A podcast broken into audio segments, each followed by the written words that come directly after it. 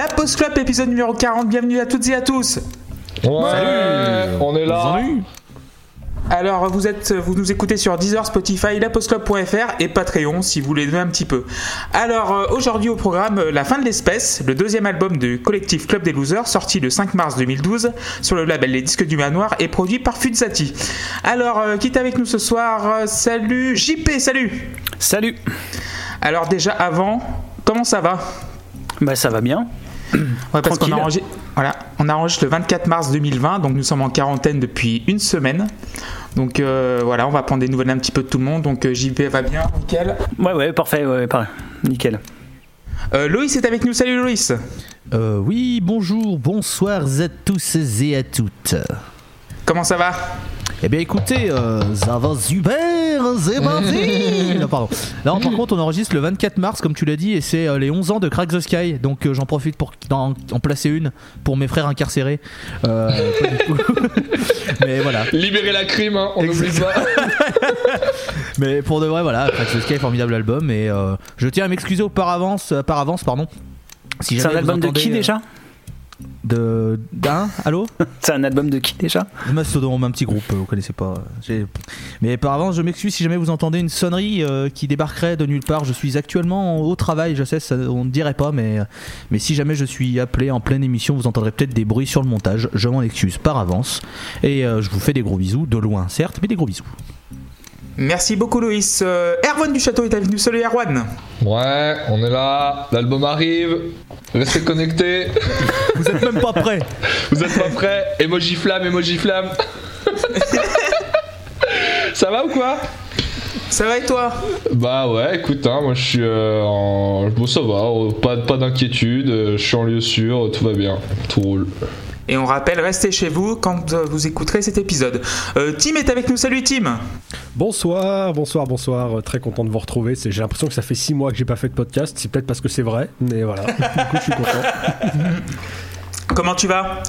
Ah bah, ah bah, très très très bien. Tu sais, moi, le, le confinement, euh, si c'est être confiné avec euh, deux guitares aux cordes somptueusement neuves et, et, euh, et, la possibilité de faire tout le bruit que je veux, ça ira toujours bien. hein.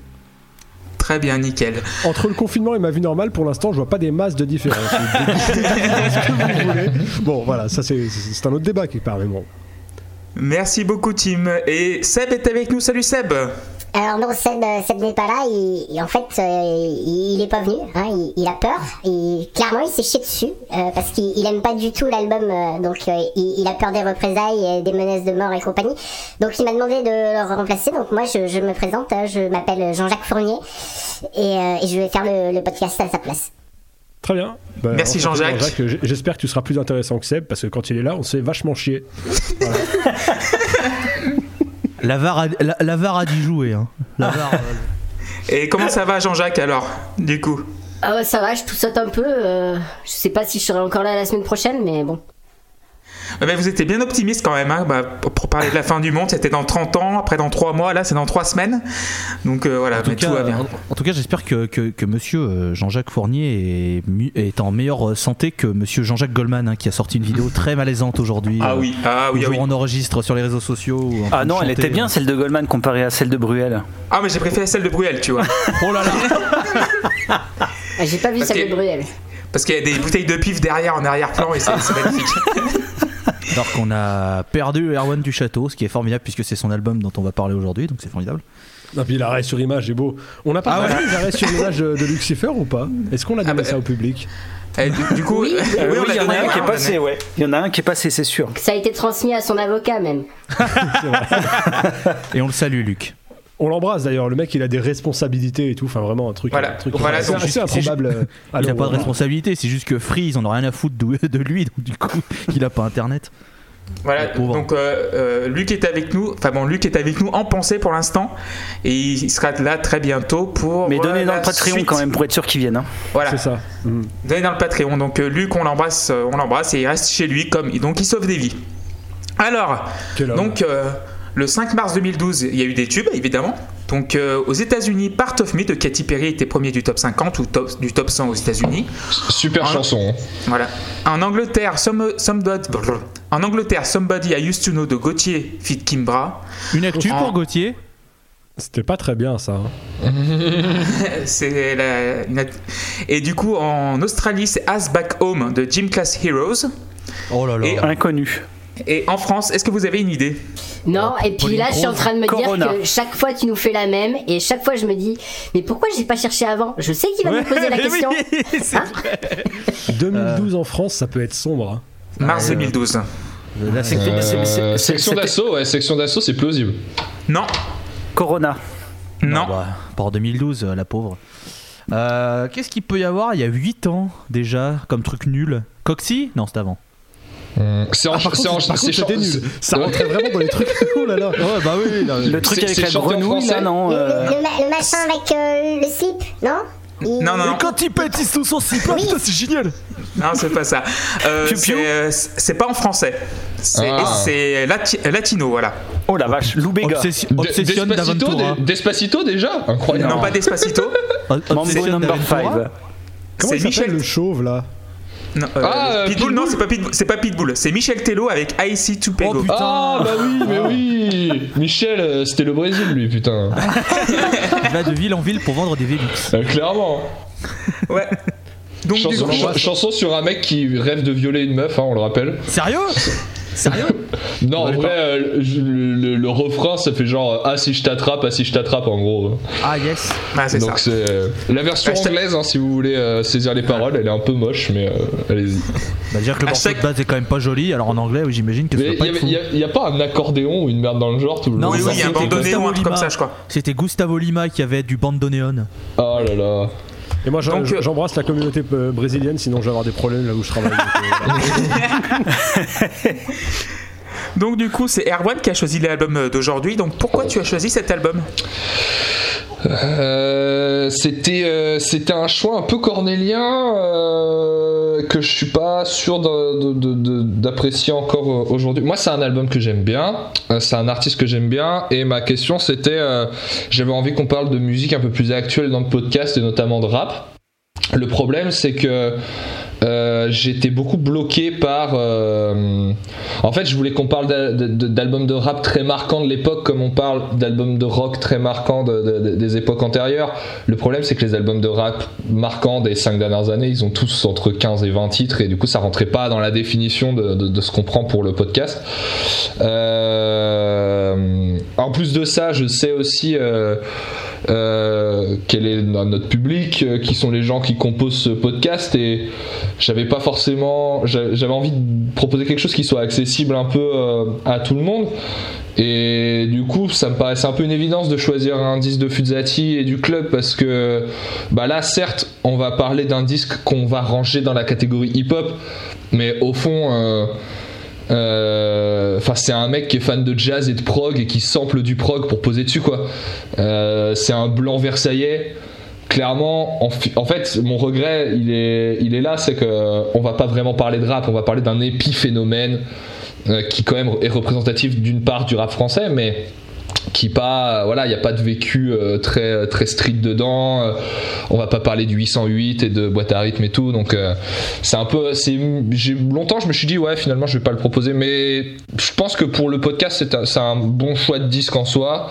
Et après euh, peut-être que l'année prochaine mon choix sera plus heureux. C'est c'est dommage de parler on va parler de rap et du coup on va parler d'un blanc privilégié qui fait du hip hop sur du prog quoi. Donc c'est ça le paradoxe un peu je trouve ce qui est, dommage mais je me suis piégé un peu tout seul prochaine ce sera un disque un peu plus street.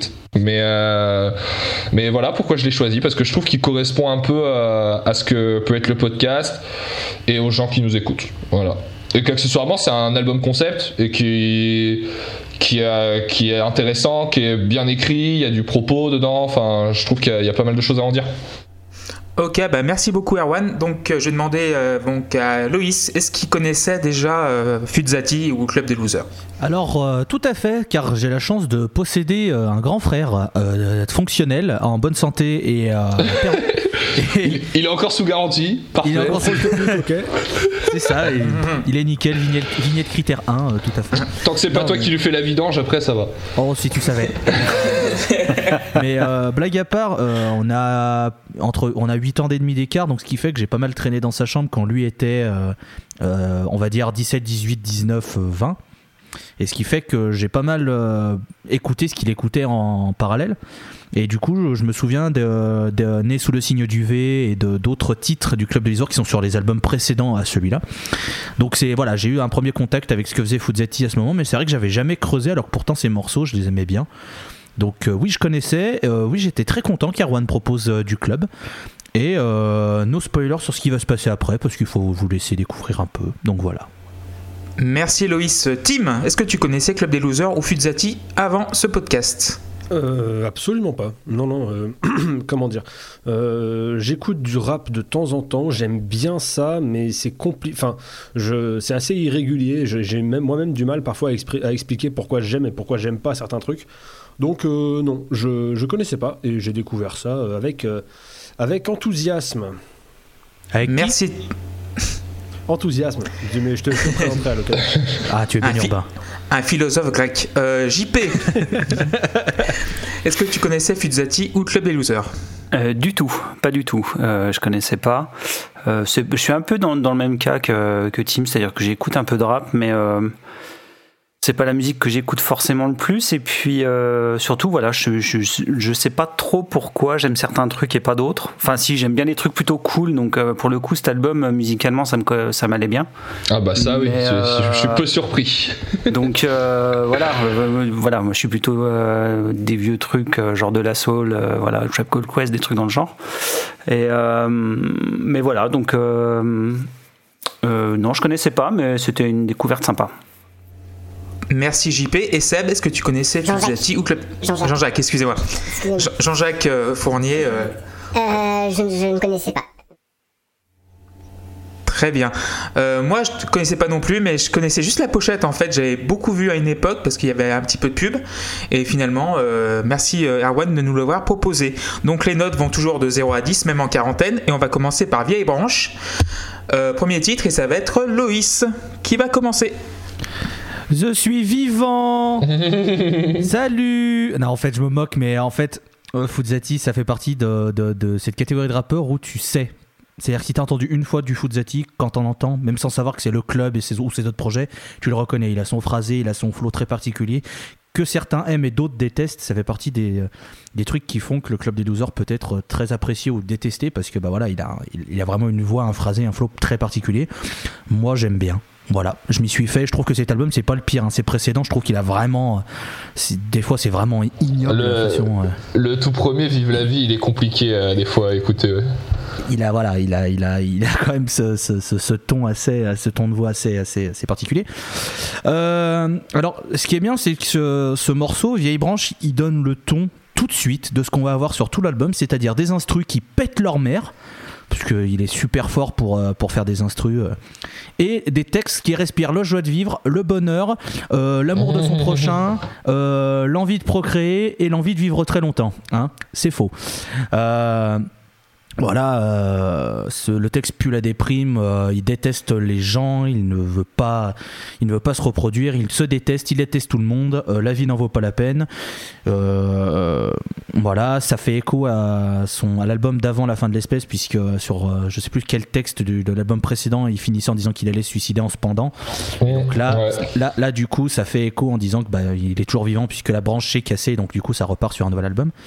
J'aime beaucoup ce son, voilà, ça tout de suite dans l'ambiance. J'aime beaucoup ce qu'il approche comme thématique, comme euh, comme texte, etc. Donc euh, et j'aimerais faire un petit disclaimer tout de suite. Je vais beaucoup le citer à travers les différentes chansons parce qu'il y a beaucoup de phases qui m'ont plu et c'est un peu le principe aussi du rap, c'est que c'est vrai que les textes sont peut-être presque plus importants dans le rap que dans d'autres styles musicaux. Parce que c'est vrai que euh, très souvent tu fais passer pas mal de choses dans, dans le rap. Et en plus là c'est du rap en français. Donc si je m'arrête pas sur les paroles c'est que vraiment j'avais pas envie. Donc je risque de pas mal de citer. Euh, ça sera beaucoup moins bien que quand lui il le déclame. Mais bon c'est pas grave. Euh, sur ces entrefaits je mets 8 sur 10 sur cette intro d'album que je trouve très bonne. Très bien, merci. Jean-Jacques Euh, je suis vivant et moi je décède immédiatement. Hein. Donc c'est- cette voix, c'est pas possible. Euh, Dès le départ, le gars, il nous montre qu'il n'y a pas de voix, il a zéro flow, il a zéro diction et c'est toujours la même façon de, de rapper tout le long. Hein. Ça sera le même motif euh, tout le long, tout le long du disque. Il y en a qu'un en fait. Moi, c'est une catastrophe. Euh, je sors du disque dès le premier mot, alors que musicalement c'est plutôt sympa. C'est une bouche, c'est pas désagréable. Mais bon, ça a pas plus d'intérêt que ça. On a des relents de misogynie dès le premier morceau. Bref, c'est un sans faute. Moi, je me régale. Voilà. Ok, et vous Je- mettez la note je, je, je noterai pas cet album parce que euh, je veux pas euh, voilà je veux pas me fâcher avec les gens qui l'aiment ça serait pas gentil de ma part de faire ça Ouais, alors je te rappelle que t'as mis des 0 et des 1 à Architects, enfin que votre, votre homologue, pardon, Voilà. votre homologue Voilà, vrai. a, a noté, a noté Architects avec des 0 et des 1 et qu'on accueille toujours votre homologue euh, Sébastien dans les émissions. et, euh, qui- et je, je pense qu'il le regrette Si jamais vous le croisez, peut-être demandez-lui s'il regrette ou pas. Mais voilà, mais, euh, mais, mais- mais, euh, tout ça pour dire que nous acceptons tous les avis dans la pop Voilà. euh, Bah c'est ça. ça, ça, Tu veux mettre combien là du on, coup on- on va, on va dire euh, non mais je sais pas une- enfin voilà je vais pas mettre zéro partout c'est pas possible ça, Bah ça a si, aucun sens Si, tu peux. Tu, le peux Si, détesté- si, si- vous avez détesté Jean-Jacques, voilà, n'hésitez pas Voilà. à, à- à le, à le montrer à, à l'aide de- de- d'une notation sévère, Ouais. mais juste selon vos. vos Mais déjà, Jean-Jacques C'est a écouté ça. plusieurs fois l'album, ce qu'il ne comptait pas faire cet été déjà. hein. ouais, Oui, ouais. Ouais, je, je suis sorti, je suis sorti de là la première fois. et Je me suis fait non, plus, plus jamais je vais écouter ça quoi. C'est donc non, écoutez, bon, si vous voulez mettre des zéros partout, mettez des zéros partout. Mais euh, sincèrement, j'ai préparé le truc sans note. Euh, voilà, je préfère faire, je préfère faire ça que de mettre un zéro. Je trouve ça vraiment pas, pas bien. Ok, donc je mets non noté alors. Euh, Erwan Ouais, ouais, ouais. Euh, très bon, très bon premier morceau. Effectivement, Loïs l'a dit, il repart euh, de la fin de l'album précédent, en fait, qui s'appelait Vive la vie. Et en gros, euh, le fantasme de tous les fans du club des losers, dont je fais pas nécessairement partie, hein, mais c'est que ce, cet album-là est le deuxième d'un- d'une trilogie qui doit retracer donc la vie d'un personnage sur toute sa longueur. Le premier, Vive la vie, parle de l'adolescence. Le deuxième parle du passage à l'âge adulte et de ce que c'est d'être adulte. Et on ne sait pas vraiment de quoi parlerait le troisième, mais de toute façon, euh, Fuzati a un peu abandonné l'idée de faire des albums concept pour l'instant, donc ça, on le verra peut-être jamais. Mais euh, donc voilà, on repart de, on est dans le morceau qui parle de c'est quoi passer à l'âge adulte en fait. C'est ça le thème de ce morceau. Euh, déjà passer à l'âge adulte, c'est un truc auquel notre personnage il est obligé, il est condamné à vivre.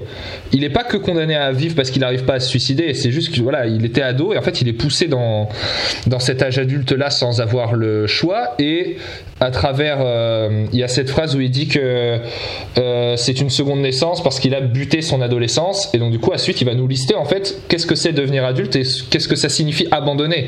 Euh, pour lui ça va signifier abandonner ses fantasmes, la fille qui le faisait bander dans l'amphi, fille dont il parle dans l'album d'avant et qui s'appelle euh, Anne Charlotte ou un truc comme ça. Ah, pauvre. Ouais, oui, oui, je crois, je crois qu'elle s'appelle Charlotte. Ouais, c'est ce que Ouais, vraiment donc forcément, c'est que des noms. euh, voilà. Et euh, il y a aussi l'abandon de, de, l'amour en même temps, parce qu'il n'y a, y a pas que une dimension sexuelle euh, dans, dans, les rapports qu'il entretient avec elle. Y a ce, moi cette phrase que je trouve très belle, c'est je ne connaîtrai jamais la tête que tu fais le matin, qui pour moi symbolise vraiment le, enfin qui est un beau symbole, je trouve, du, sentiment amoureux. La perte d'une espèce d'idée du fantasme aussi avec euh, la libido personnelle qui commence à décroître, c'est-à-dire qu'il croit plus aux orgasmes dans les pornos. Euh, et donc tout ça, voilà, ce morceau, c'est euh, c'est quoi devenir adulte? Alors c'est une vision très pessimiste effectivement de ce que c'est devenir adulte. Ceci dit, c'est un truc que moi je peux vraiment partager. Ce sentiment de devenir adulte, c'est pas un truc très joyeux souvent. hein. C'est cool d'être un individu indépendant. Devenir adulte et tout ce qui va avec et vieillir, en général, c'est pas forcément toujours très joyeux. Euh, les défauts du morceau, clairement, ça va être le flow, c'est sûr. Euh, mais c'est le défaut de l'album et de Fuzati de toute façon. Il est, euh, il a, il a toujours le même flow. Il, Fuzati en fait est très Orelsan à ses débuts. Et d'ailleurs c'est un peu la même C'est ce- le début du rap middle class blanc en fait ces années-là. Euh, et c'était que des mecs comme ça qui avaient un flow. Et derrière, il y en a qui ont évolué, d'autres non. Lui, clairement, ça l'intéressait pas d'évoluer. Musicalement, ça- j'en ai pas parlé. euh, du coup, c'est un sample. Tout l'album, c'est que des samples, de toute façon. Euh, et là, c'est le sample d'un groupe de prog péruvien. Donc vraiment, quand je disais le gars a une grosse culture musicale et aime la faire parler dans ses disques, il va chercher 4-5 groupes différents dans, dans cet album-là. Et là, c'est un groupe qui s'appelle Télégraphe Avenue et le morceau euh, s'appelle L'Orly. C'est que du prog des années 70. Et donc, euh, donc voilà, si jamais vous, je le cite parce que je trouve ça intéressant pour que les gens euh, aillent écouter le morceau derrière s'ils le souhaitent. En tout cas, tous les morceaux qui samplent sont tous incroyables à écouter. Si t'as les, toutes les listes, moi ça m'intéresse parce qu'en fait j'ai pas été chercher comme un con, mais euh, moi ça m'intéresse, ouais. J'ai pas pour tous les morceaux, par contre, il y en a un où c'est du euh, King Crimson. Ouais. Ouais. Euh, mais c'est triché, c'est pas, euh, c'est pas du. Je, je- on en reparlera quand, quand on y sera. Et donc voilà, que, qu'est-ce que, que dire de plus sur ce morceau? Je trouve intéressant la façon dont il aborde le passage à l'âge adulte. Voilà. Euh, et la métaphore du, suicide raté, parce que c'est un thème qui traverse beaucoup l'album, au fait, euh, la volonté de se suicider que, euh, au, bout de laquelle il ne va jamais parce qu'il est lâche. Il le dit lui-même. hein. Pour lui, c'est de la lâcheté de ne pas mettre fin à ses jours à ce moment-là. Et surtout, euh, c'est un morceau qui amorce le thème principal de l'album, qui est le fait de ne pas vouloir devenir père. C'est un album qui parle du refus de devenir père et de la paternité et de la relation de couple basée autour du fait de se marier d'avoir un enfant. Voilà. Et c'est aussi pour ça que très souvent, euh, je parle beaucoup, je parle trop. C'est Ah aussi oui, pour ça que, c'est que, que très souvent euh, euh, le- les relations hommes-femmes sont abordées exclusivement au- à travers le prisme de la vie sexuelle parce que la reproduction est le thème de l'album et l'intérêt d'avoir une relation à deux sans ça, etc. Et c'est- pour ça que tout est abordé par le prisme sexuel. Et vous Et mettrez la note de? 7 sur 10 à ce morceau. Très bien. Euh, JP. Euh, ouais, bah, dès le premier morceau, comme, a été dit déjà avant, on va avoir les forces et les faiblesses de l'album. C'est-à-dire que du côté des bons points, on a les samples qui sont super cool. Euh, un espèce de truc euh, groovy, jazzy, soft, mais, mais traité de manière à faire presque une comptine en fait derrière, la manière dont il construit ses samples, qui est plutôt sympa. Des textes qui sont super bien écrits, désabusés, qui font mouche avec des super punchlines. Euh, un petit côté Welbeck du rap qui est assez marrant. Et puis euh, au rayon des points négatifs, on, on a on a la voix quoi qui est, qui est, qui est- qui est pas vraiment juste et, et qui n'a aucune variation du début à la fin du disque. Donc euh, là, on s'en rend pas encore compte parce que c'est le premier morceau, mais ça va devenir clairement un handicap au fur et à mesure de l'écoute du disque. C'est-à-dire que mon intérêt va décroître au fur et à mesure parce que j'entends toujours le même flow, quoi. Donc euh, du coup, il y a rien qui, qui vient. euh, qui vient à part les à part les samples et puis euh, quelques phrases qui sont qui sont vraiment cool au bout d'un moment en fait tu, tu, décroches parce que tu entends toujours la même le même chant donc c'est vraiment enfin le même chant la même façon de parler le même flow quoi donc du coup voilà donc ça en, en ça c'est un morceau qui pose vachement bien le disque parce qu'il pose le thème et il pose vraiment les limites de, de l'album et c'est rigolo parce qu'on dans, dans 15 jours on parle d'un autre disque qui a exactement le même souci Oui, Et, euh, c'est vrai. Et, euh, et voilà, donc la construction, voilà, construction des morceaux qui est, qui est identique. C'est-à-dire qu'on va souvent avoir euh, les trois quarts du temps euh, euh, le morceau plus un petit instru de quelques secondes à la fin sur un, sur un autre morceau de musique. Et il va, il va faire ça quasiment sur tout le disque. Donc euh, voilà. Mais bon, cela dit, ça reste une bonne surprise euh, à l'ouverture, donc je lui ai mis aussi 7. Très bien. Et Tim? Oui, alors euh, déjà euh, sur le morceau de l'intro, moi je suis rassuré sur l'instru parce que bon, je connais un peu euh, les délires musicaux de Monsieur du Château. Donc quand il m'a dit ouais, j'ai proposé un album de rap et que je j'ai regardé, je connaissais pas le nom, je me suis dit oula, j'ai peur, voilà. Donc ça me plaît totalement. ce qui se passe, c'est vraiment du rap. Enfin, sur, sur le plan instrumental, c'est vraiment quelque chose que, que je peux apprécier. Euh, le texte, le texte, il développe une histoire qui est évidemment très très sombre, qui moi me parle pas personnellement, mais euh, je trouve qu'il utilise bien euh, un des points forts du rap, c'est qu'il permet vraiment de peindre des paysages, de décrire des, émotions, des sentiments et des sensations. Un peu, c'est peut-être sans doute plus facile de le faire. Dans du rap que euh, dans d'autres styles musicaux. Là, c'est très bien fait et donc ça me plaît. Moi, j'adore la musique euh, quand elle est euh, très descriptive, presque photographique, qu'elle peint un paysage, un moment, un état d'esprit. là, c'est le cas. C'est très introspectif. Hein, c'est pas très très concret, mais ça marche, ça marche bien. c'est triste, c'est nostalgique, mais mais ça me va bien. J'ai j'ai mis 7 et je suis assez emballé par ce premier morceau qui est de, de bon augure. Merci beaucoup, Tim. Alors, vieille branche, pour ma part, euh, j'aime beaucoup. Euh, le flow au début, c'est la première fois que j'écoute un album de Fuzati. Euh, et, en général, j'écoute pas beaucoup de rap français, donc c'est un peu déstabilisant à la base. Mais c'est normal, il n'y a pas de problème. Mais j'ai l'impression qu'il est toujours un petit peu en retard ou en avance pendant que. Mais pendant, tout au long de la chanson. Mais en fait, à la fin, tu sens que ça arrive à faire un produit. En fait, tu sens que sa voix est un instrument plus qu'un qu'un comment dire qu'un accompagnement. Et en fait euh, voilà ça, ça participe, participe à la cohésion du truc et j'aime beaucoup. Et euh, j'aime beaucoup cette phrase également je, fume une clope comme un condamné à vivre. Donc condamné à vivre c'est ça qui me qui m'a vraiment frappé au bout de la, de la, première écoute. Et pour moi ça mérite vraiment un 8 sur 10 d'encouragement parce qu'en en fait on va avoir des chansons beaucoup beaucoup mieux après ensuite. Alors après deuxième chanson l'indien. Et qui va commencer ça va être ben, Jean-Jacques alors, une, boucle sympa, hein. il a fallu que je lise euh, les paroles pour comprendre ce qu'il raconte, tellement la voix est une catastrophe. Ah, à un moment donné, il dit post-clop, alors du coup, ça m'a fait, ça m'a fait sourire. Mais voilà, tout de suite après, il y a une victoire de la musique pour la phrase qui dit euh, personne ne suce mieux qu'une stagiaire qui rêve d'avoir un CDI. Franchement, ça, c'est la punchline. Hein. Ah, ça me fout une rage, vous pouvez pas savoir à quel point sous-entendu qu'une femme ne peut pas obtenir un CDI autrement. Je, je déteste ça, voilà. Ok, Tim oui, alors euh, moi ça m'intéresserait d'élaborer un peu sur, sur, ce que vient de dire Seb parce que Jean-Jacques, euh, euh, Jean-Jacques pardon, mais vous ressemblez aussi, faut, faut, faut dire, c'est déstabilisant. C'est les lunettes. Ouais, c'est ça, je pense. donc ouais, on reviendra sans doute là-dessus plus tard. L'Indien alors, donc euh, je voulais déjà commencer par dire que toute ressemblance entre ce texte et ce que je suis ou ce que j'ai pu être euh, ne saurait être autre chose qu'une coïncidence, hein, bien sûr. Hein, ce morceau, c'est le morceau qui me fait le plus penser à Tim de tous les morceaux que je connais en français. Voilà, vous en déduirez là encore ce que vous voudrez de. T'as une stagiaire en CDI. On va relire les paroles. Euh, c'est vrai que j'ai assez souvent été dans cet état d'esprit, euh, peut-être même que je le suis encore. Euh, mention spéciale à la phrase concours de beat permanent, on devrait tous bosser à poil, ça nous ferait gagner du temps. J'aime beaucoup.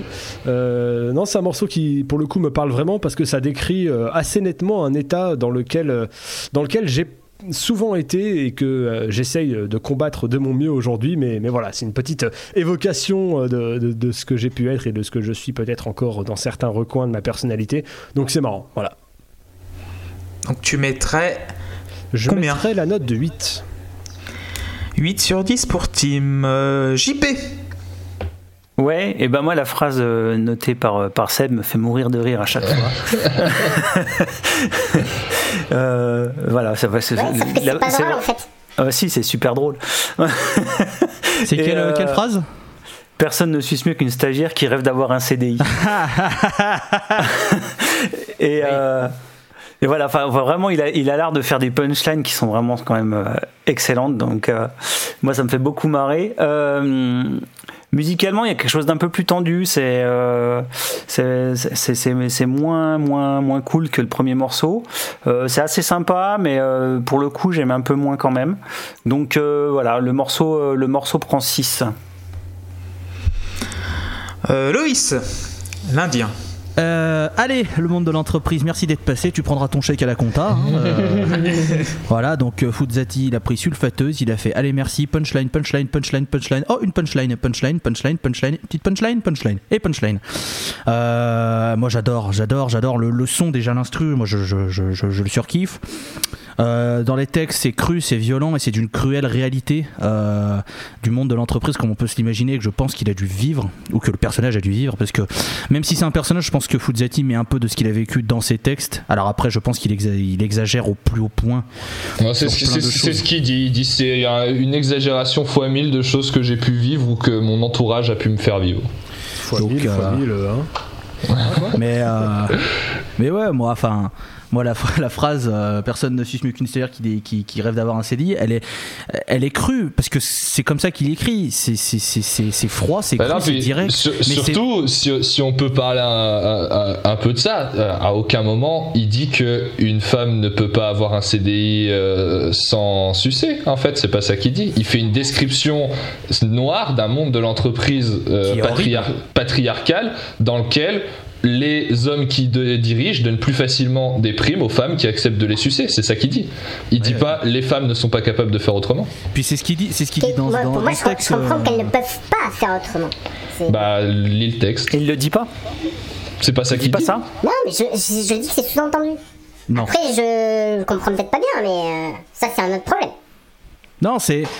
Non, bah, per- per- perso, moi je le, je le saisis comme quelqu'un qui est désespéré, qui est prêt à tout pour avoir un poste durable et être. euh, qui, quitte à, voilà, à faire euh, des vu promotions canapé contexte, cite. euh, euh, le contexte misogyne euh, du, du disque. euh, Mais vu que c'est, mais, mais, mais vu que c'est pas un contexte misogyne, de, de toute façon, voilà, c'est- il est Ah pas bah, misogyne. Ah, bah, je suis désolé. Il est, il est Non. pas, il est pas que ça, il est misanthrope aussi, mais. euh, Bah ouais, non, mais c'est pas pareil. c'est- Oui, mais c'est Ah, pas mais y a- pareil. ah non, c'est je- pas pareil. Non, je c'est pas pareil d'être misogyne et misanthrope. Je suis Après, désolé, c'est pas pareil. Il déteste tout le monde. Il déteste pas les- que les femmes. Il déteste tout le monde. Et ça, c'est très important. Non, mais Parce que moi- si t'es que misogyne, là c'est gênant parce que tu tac-tac à un groupe particulier de personnes. Par contre, si t'es misanthrope et que tu détestes tout le monde, y compris toi, tu peux bien dire les insanités que tu veux sur n'importe qui, puisque de toute façon tout le monde vaut de la merde. Moi, je suis pas Donc, d'accord, mais bon. Donc il- va tacler tout le monde sans, sans état d'âme, que ce soit les femmes, les hommes, euh, les enfants, les vieux, les, Ah, les enfants ils prennent cher aussi. Voilà, ça, ça, on y viendra, ça on y viendra, on y viendra.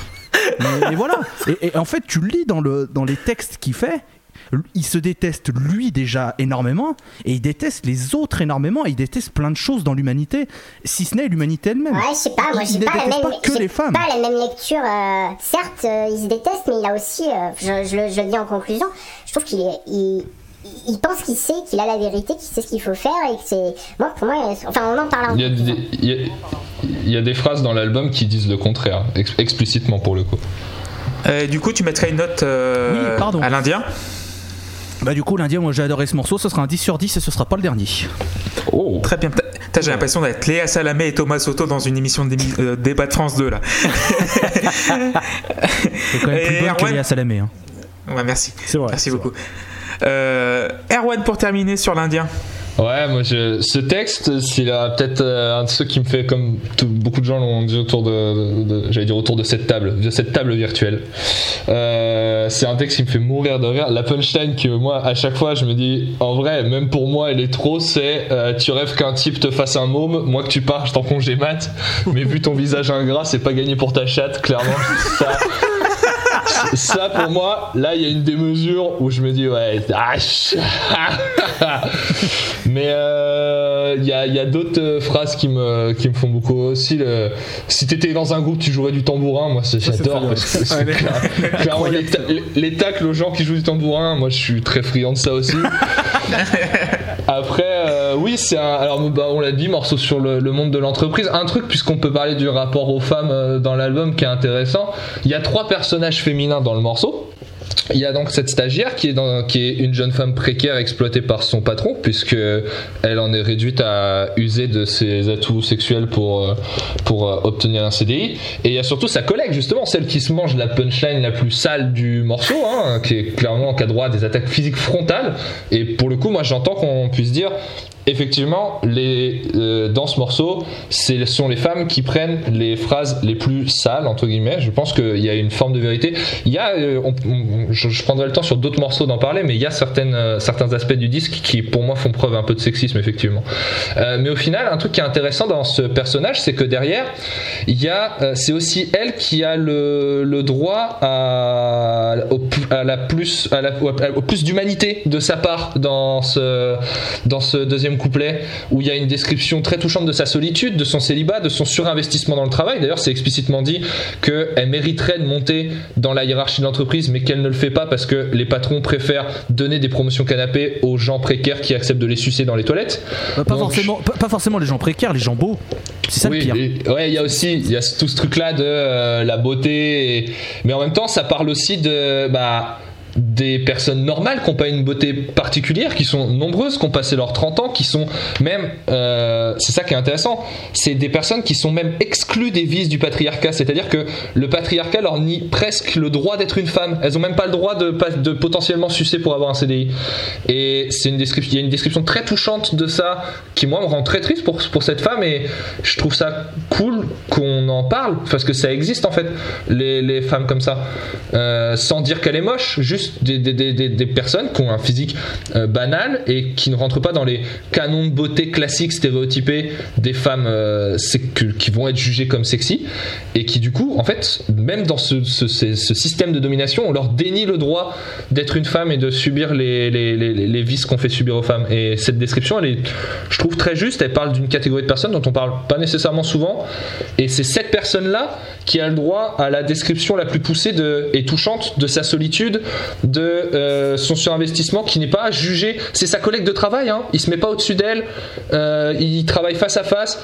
Elle a la punchline la plus sale, et on peut discuter de ça. Mais, en attendant, le traitement qui lui est réservé dans le texte est le plus intéressant. Et je mets 6 sur 10 au morceau parce que c'est pas mon instru préféré du disque, elle me saoule un peu.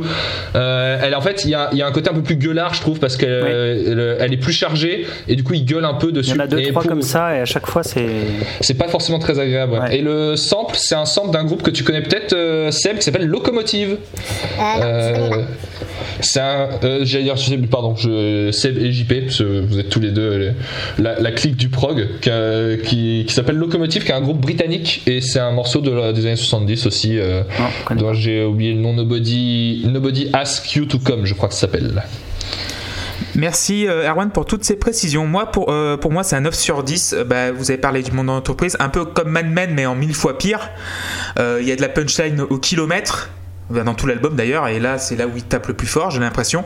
Et là, ça y est, j'ai apprivoisé, son flow.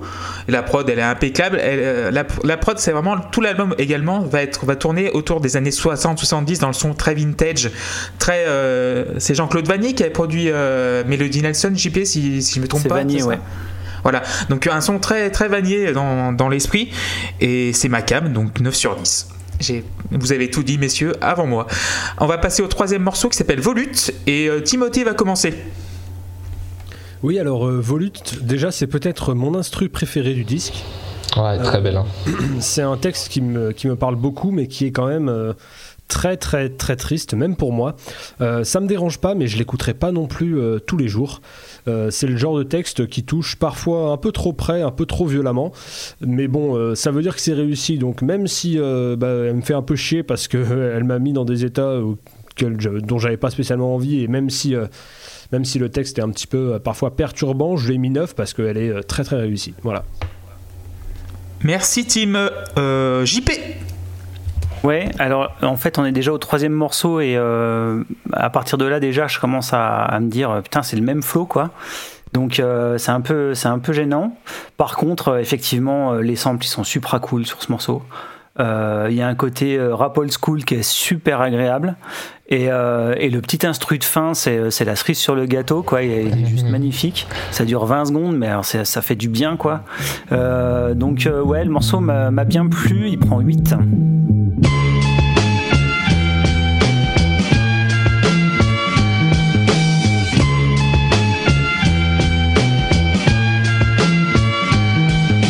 Pensées qui aimeraient l'être. Ma bouche crache des volutes soufflant un peu pour les aider à se disperser dans la pièce. Ici Elles ne sont qu'invitées, je ne compte pas dormir avec. Ma main celle numéro 6 Tous deux avons morflé. Comme d'habitude ce n'est pas sa faute. J'ai encore frappé en premier. Les apparences d'un type normal. Les phalanges pleines de bleu. Lorsqu'ils enlèvent leur déguisement Tous mes au revoir sont des adieux. Les aiguilles ont tourné Moi j'ai repris de la bouteille. Lorsqu'elle fut finie Je suis parti en racheter une autre. Je lève parfois mon verre Mais ne trinque jamais à la vôtre. Ne parlons pas ça ne sert à rien Ici je ne suis que de passage. Le téléphone ne sonnait pas Oh oh mauvais présage. Et je me demande si Cupidon est un peu myope ou un peu con. Et si tu penses parfois à moi lorsque tu fumes sur ton balcon. Petite princesse d'un château dont elle a construit les remparts. Je mange peu nourrir l'espoir que quelqu'un m'attende quelque part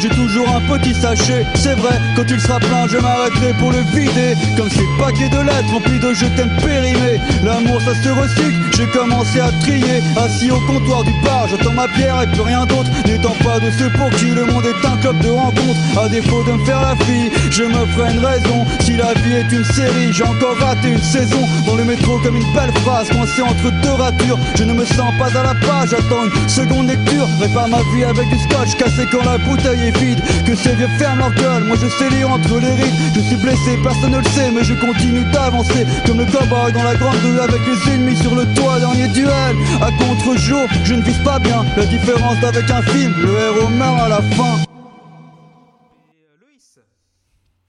Assis au comptoir du bar, j'attends ma bière et plus rien d'autre, n'étant pas de ceux pour qui le monde est un club de rencontres. À défaut de me faire la fille, je me ferai une raison. Si la vie était une série, j'ai encore raté une saison. Et ben voilà, en quatre lignes, Fuzzetti vient de me mettre une immense droite dans la gueule en disant Eh, t'as vu, c'est ta vie de merde Mais bon, je peux rien dire, j'adore ce morceau. L'instru, vous l'avez dit, elle est incroyable. Euh, Son texte est très très fort. Euh, Voilà, ben. C'est un 10 sur 10, encore une fois. Euh, Bravo et merci. Très bien. Euh, Jean-Jacques Ah, cette voix, putain, cette voix, mon dieu. Et on est qu'au troisième morceau à toujours avoir le même motif, le même flow. Et puis cette façon d'insister sur certains mots. Périmé. Mais quel calvaire. Et puis cette façon de cracher sur tout le monde. Faut, faut se poser la question, quand on a un problème avec tout le monde, est-ce que le problème ne vient pas de soi, en fait? Voilà. Bah si, complètement. Et alors? On a le droit d'être. Enfin, on a le droit. de- On a le droit quand même d'être misanthrope. C'est quand même pas. C'est quand même pas.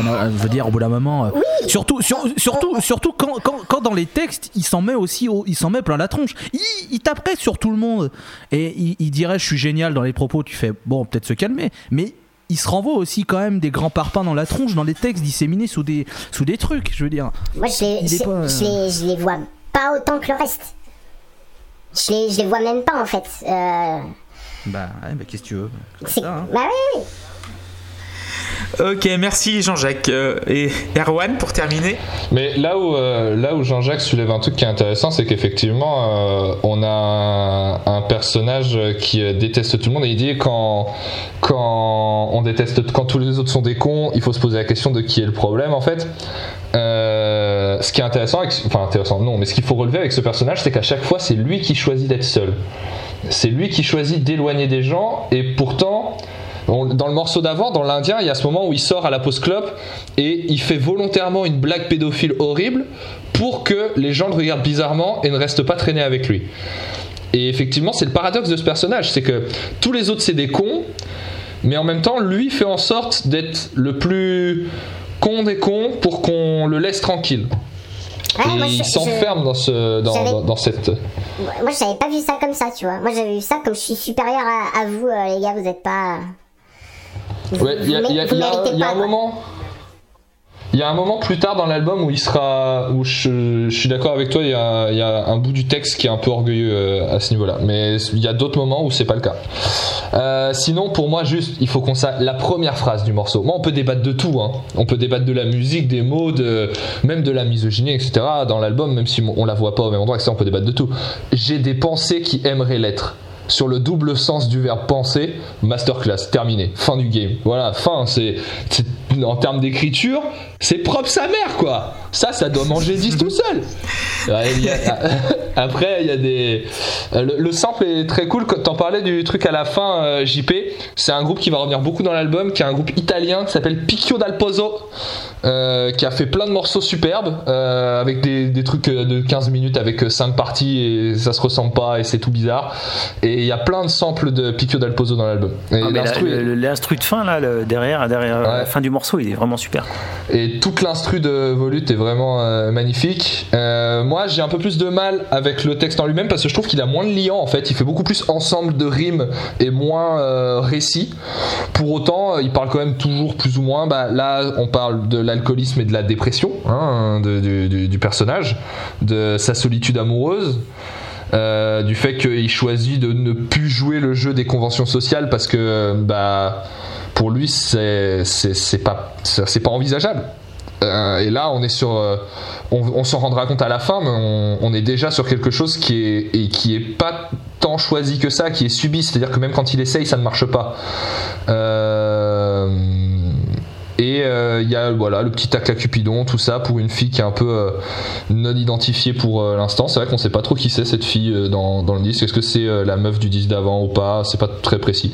Donc euh, pour le flou, j'ai mis 6, mais l'instru c'est clairement une des meilleures du disque par contre. Donc tu mets 6 alors. Mm. Alors euh, pour moi, Volute, c'est, euh, premier 10 sur 10 de l'album. Euh, le gimmick de synthé est complètement hypnotique. Euh, c'est le... En fait, ça rajoute à la malaisance du, du contexte général, j'ai l'impression. Et euh, ouais, ça va être très Quiet Storm, euh, le genre un petit peu. euh, comment dirais Vous voyez Shadé un petit peu dans le, la mé- mélancolie des instrumentaux, un truc comme ça? Vous voyez pas. Genre un. JP voit de quoi je parle à peu près. Mais, mais- mais- mais oui, Quiet Storm, c'est vraiment du de la mélancolique dans dans la mélodie, euh, pour résumer. Et j'adore cette fin de jazz aussi. Vous l'avez tous dit, euh, j'adore ça. C'est euh, en fait, elle a rien à voir. Ça dure 20 secondes, mais voilà. Mais je il sais pas fait ça il plusieurs a- fois il a- sur le disque. Quoi. Voilà. Après, ça devient un peu un gimmick, c'est ça qui est dommage. Mais, Voilà. euh, mais là, sur le coup, elle te chope. Quoi. Enfin, Voilà, c'est ça. Et j'ai l'impression qu'en fait, t'écoutes un, un jingle de lounge d'aéroport un petit peu. T'es dans un salon VIP, t'as une musique qui tourne derrière et ça me fait vraiment penser à ça. Donc euh, pour moi, 10 sur 10, mon premier 10 sur 10 du disque. Euh, Destin d'Hymen, quatrième titre. Et JP, tu vas commencer. Attends, juste un- deux, deux secondes parce Ouais. que je viens de réaliser Ouais, que tu- sais, les, les 20 secondes euh, à la fin des morceaux, là, les 20 secondes d'instru qui changent, euh, Ouais. je suis complètement désolé, mais euh, j'en ai strictement eu rien à taper tout le long. Donc euh, si c'était important, bah, je suis passé à côté.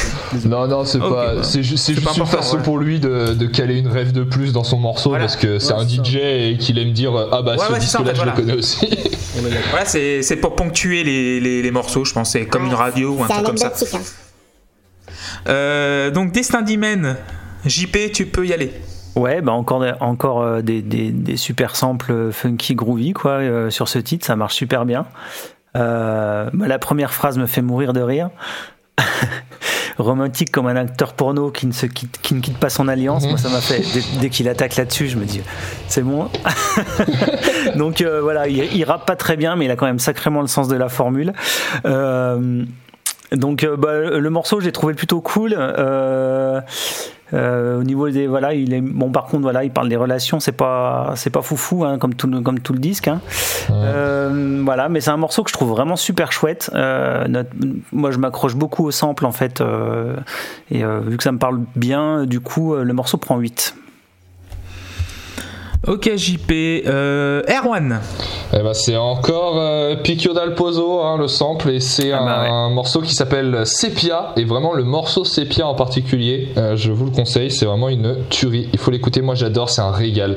C'est vraiment la boucle, et il y a un côté épique, en même temps c'est c'est très lumineux, c'est merveilleux. c'est Et il y a le- la nouveauté là qu'on a sur ce titre par rapport aux autres, c'est qu'il va faire du scratch par-dessus. Alors c'est pas lui qui fait le scratch, je crois, c'est son pote euh, DJ dont j'ai oublié le nom.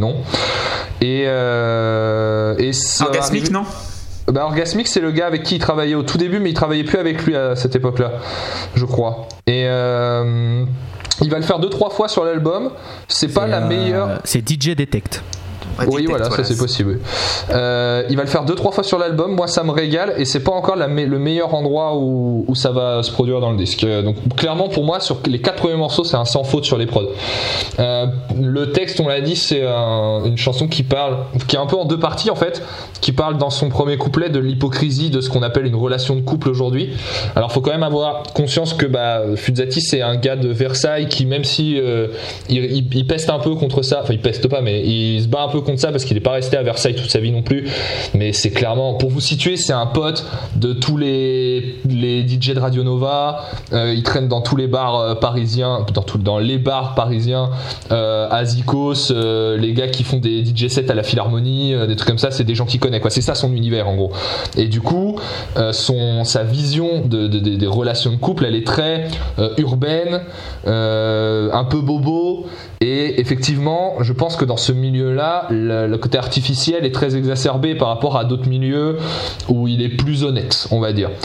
Euh, et c'est pour ça qu'il va parler des boîtes de nuit où tout paraît tellement plus beau quand on s'enivre dans le noir.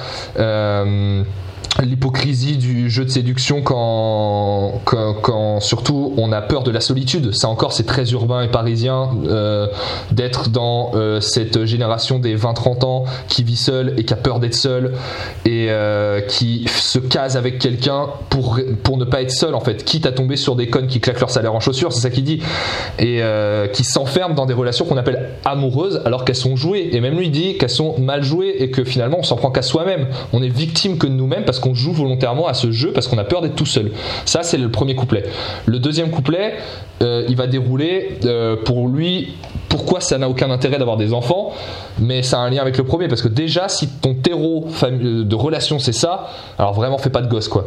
Mais en plus de ça, il va rajouter des choses par dessus. une euh, des une des, des- des- des choses qui l'angoisse, c'est le fait que ça ça enterre le fait d'avoir des enfants. Il va parler de ses amis, entre le boulot et les gosses, ils sourient peu mais sont heureux, disent-ils. Et ce qui est cool dans ce- ce- cette phase-là, c'est qu'à la fin, il dit Je ne sais pas s'il force. Ce qui sous-entend qu'il n'a pas de certitude là-dessus. Et à aucun moment dans le disque, il va présenter sa vision de la. Enfin, c'est faux ce que je vais dire. J'allais dire, à aucun moment il va présenter sa vision de la paternité comme une, comme une vérité. Si, il fait ça tout le long en fait. Mais comme on est dans un truc qui est très subjectif tout le temps, où on suit un personnage, on parle à travers, on voit à travers ses yeux, etc. eh ben, on sait, nous, euh, de façon extra-diagétique, j'ai envie de dire que c'est pas une vérité, c'est sa vérité. Et là, il le dit que lui-même, il n'est pas certain de ce qu'il avance.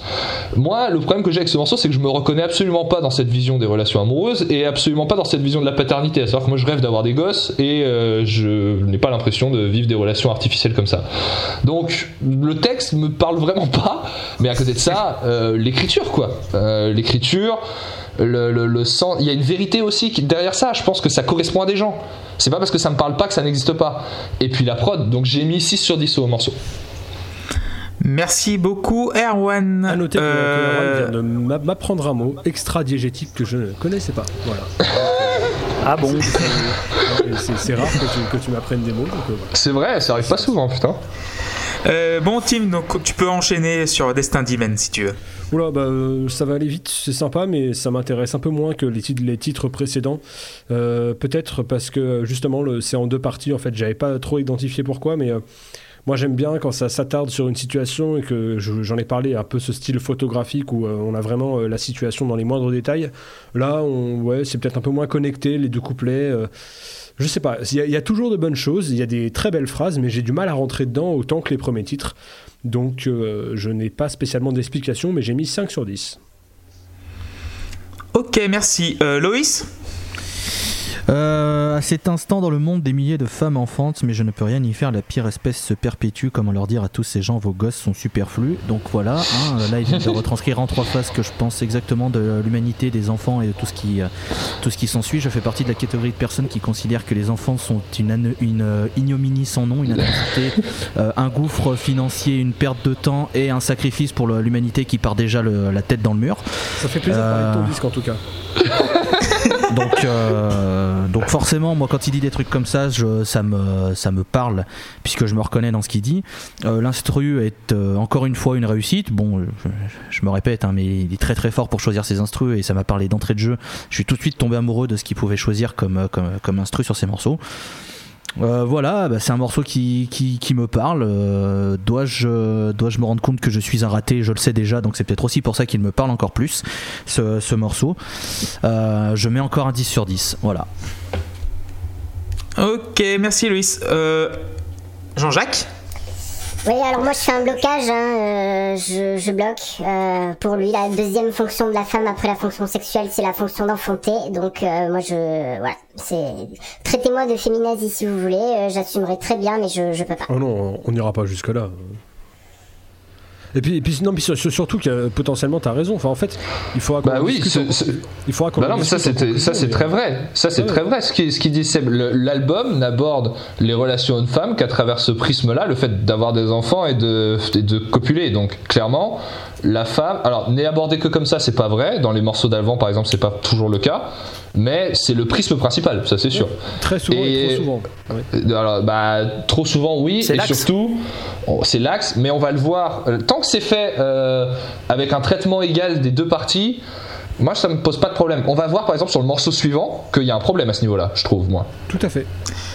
Donc, du coup, je termine avec euh, Dessin d'Imen. En fait, j'ai été très court au- aussi parce que tout le monde en a parlé beaucoup mieux que moi. Euh, c'est la prod la plus pachydermique euh, de l'ensemble. Euh, le flow est lourd et il cogne fort pour la première fois de l'album. J'ai l'impression qu'il cogne vraiment fort au niveau du flow et de l'instru. Ça, ça part dans tous les sens, mais dans la force. Donc euh, 9 sur 10, euh, j'aime beaucoup. On va passer à l'animal et ça va être Jean-Jacques qui va entamer le débat. Je veux jouir sur son visage qu'elle oublie de tout nettoyer. Tous ses collègues croiront qu'elle pèle quand elle arrivera au boulot. Waouh. Oh, Non, mais ouais, franchement. ça c'est incroyable. Tant de poésie, ça me bouleverse. c'est fou cette Ah. phrase. Cette phrase elle est folle. Euh, musicalement, il se passe un truc pour la première fois du disque, il y a du piano. Et c'est chouette. Voilà.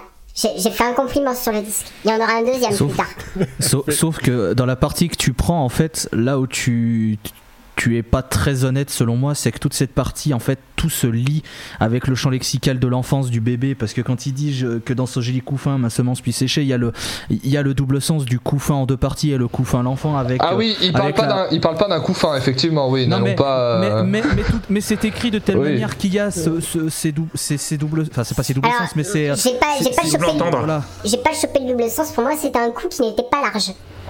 Oui, c'est ça, c'est ça, c'est ça le mais sens. Je veux dire, mais, mais je veux dire, euh, elle est toute mouillée, surtout que son papa ne la change pas. Ça, c'est. Ah oui, oui, non, mais bébé, ça- ça. Ça on va Euh, en n'a parler, ça, n'a pas ça- plus ça, besoin on de va en couches- parler. Elle n'a pas plus besoin de couches depuis longtemps, etc. Euh, En fait, il y a, il y a cette espèce de, de, de, de- de Ouais, double sens qui évolue je- sur je l'enfance et les je bébés. l'avais Voilà. pas, je.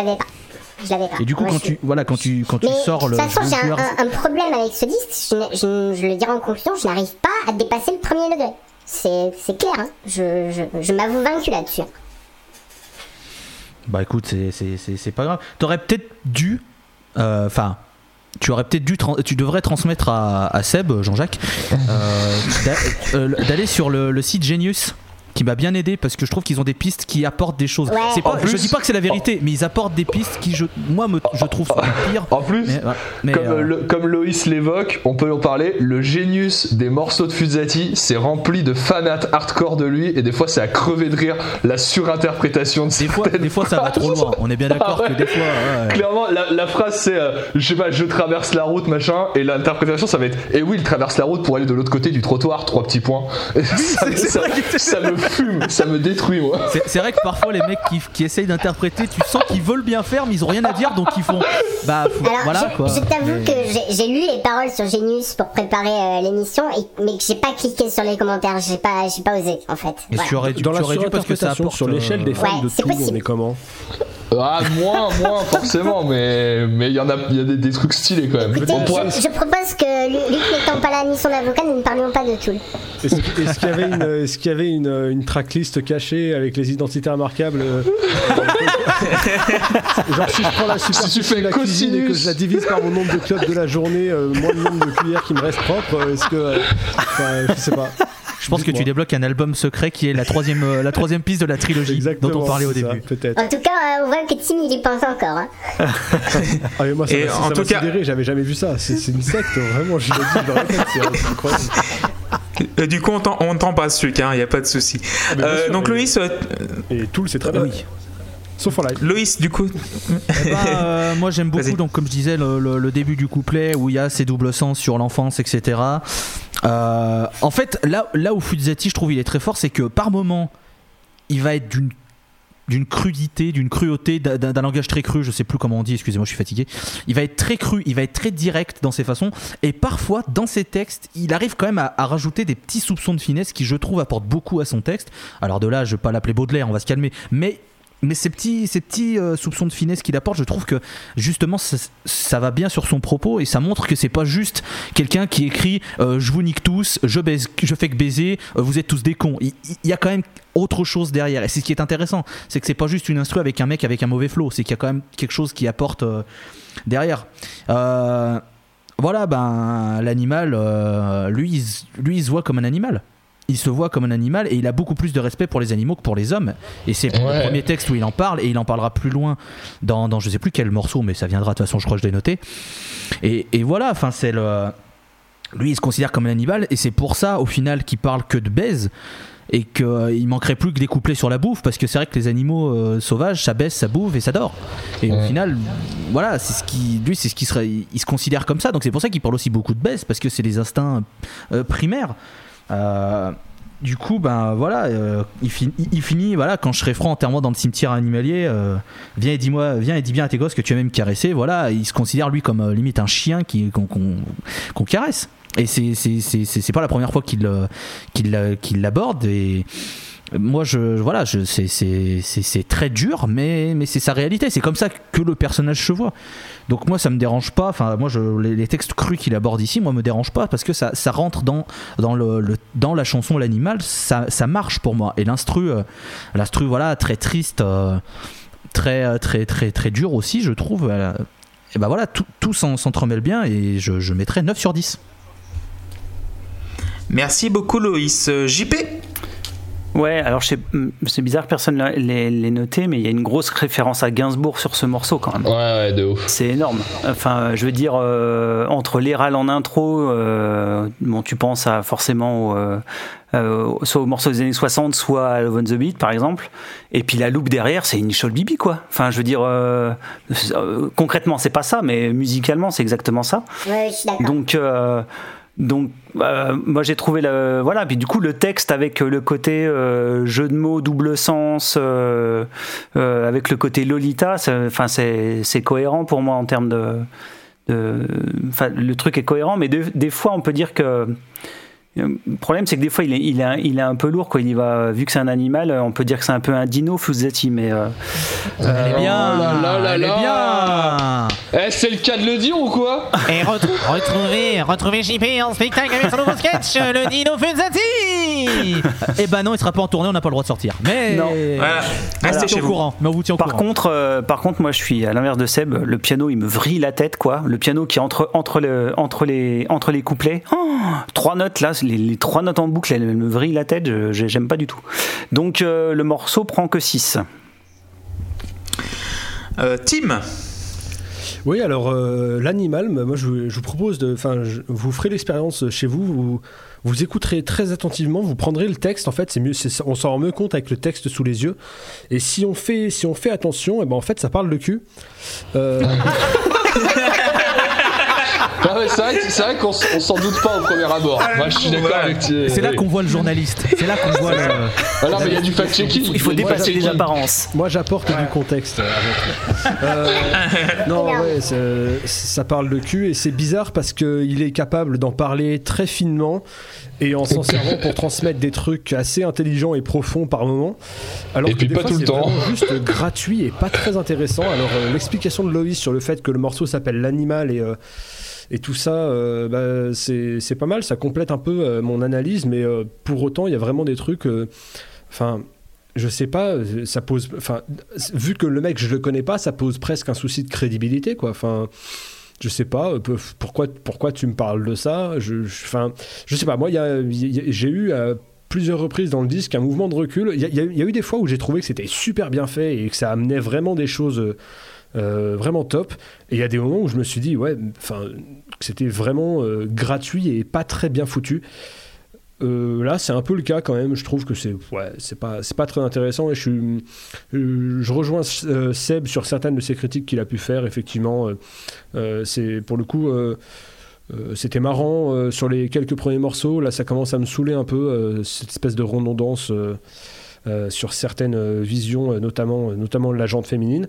J'adore la ligne. Si je m'envoie des fleurs, la carte sera signée connard. Je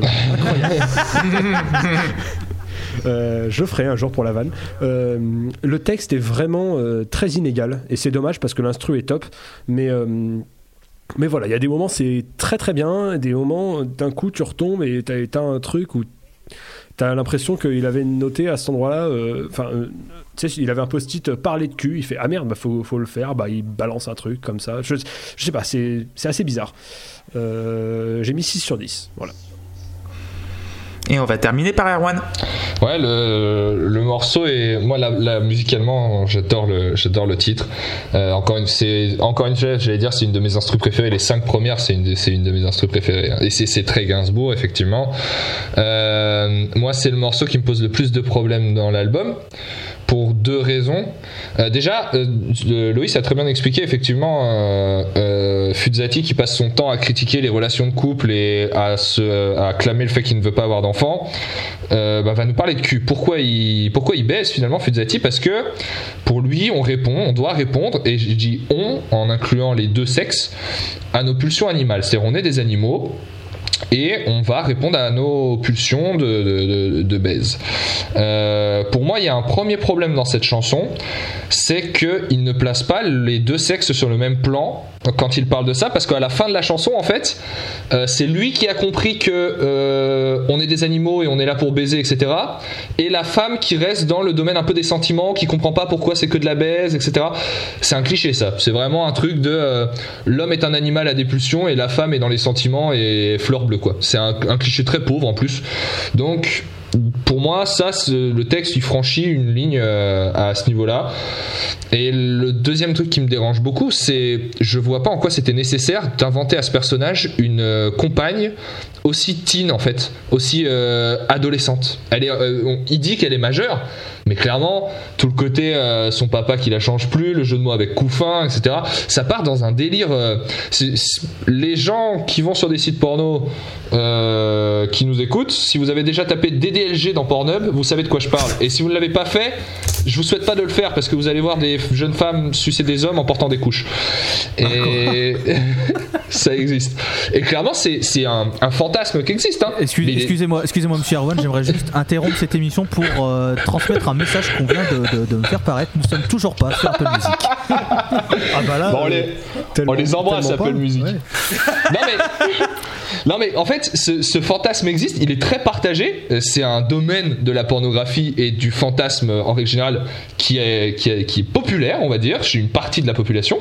Et c'est un problème parce que clairement, c'est euh, fantasmer sur le fait d'infantiliser une femme. Mais, mais par contre, tu fais bien de parler des, des fantasmes et de la pornographie parce que c'est quelque chose qui revient souvent. Et Bah je oui. sais pertinemment qu'il y a une phrase dans un des textes que, que Jean-Jacques va lire selon les notes de, de, de- de- de Seb. Je sais, je suis, je mettrai ma main à feu. Il y a une phrase, je sais plus quelle chanson que, que, que, que, que Monsieur Seb euh, n'a pas apprécié que Jean-Jacques nous transmettra. Celle sur la Mais- sodomie? Non, pas celle-là, celle, celle où il pense à une baignoire. Et, euh, Ah oui, Ah bah oui, oui, bah oui, voilà. Ah ouais, bah, bravo, bien joué. Bah, tu, Mais bah, du coup- tu, tu vois, quand je, quand je parlais des moments euh, où il parlait, où il parlait de cul, mais qu'il arrivait à transmettre un sens supérieur, bah voilà, pas ça. Vraiment pas ce moment-là, en fait. Oui, mais du, oui, oui, mais du coup, bon, c'est dans le morceau d'après, hein, donc. on- Ouais.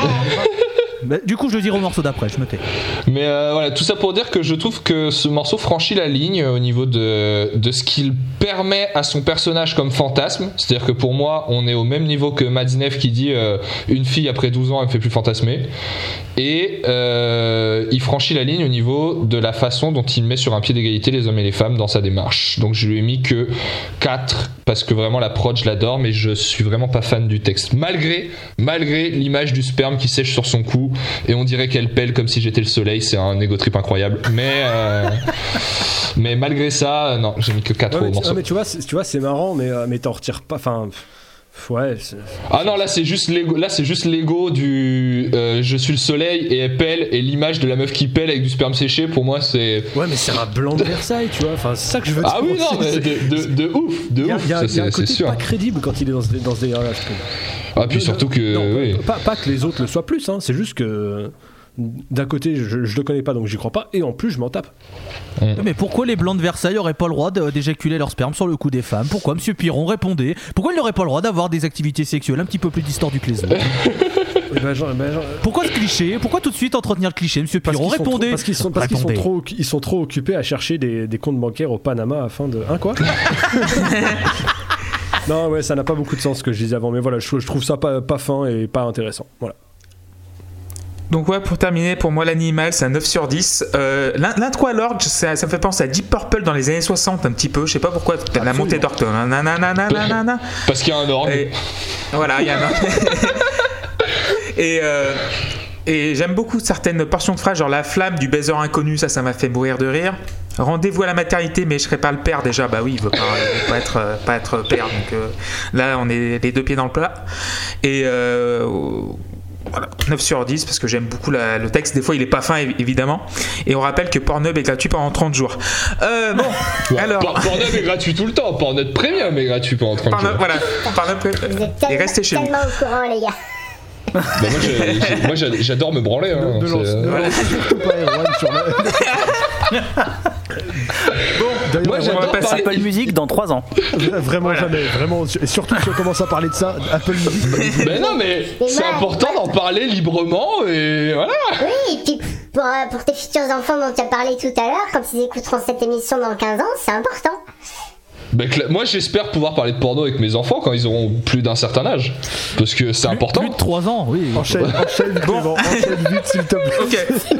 Peggy 18. Donc, voilà. C'est Bon, alors on va passer. L'épisode fait déjà une heure hein, et on a fait 4 morceaux. Voilà. Ah, Voilà. mais on est Donc, parti on va pour passer- battre Radiohead là, hein. c'est c'est- c'est Voilà. clair. Hein.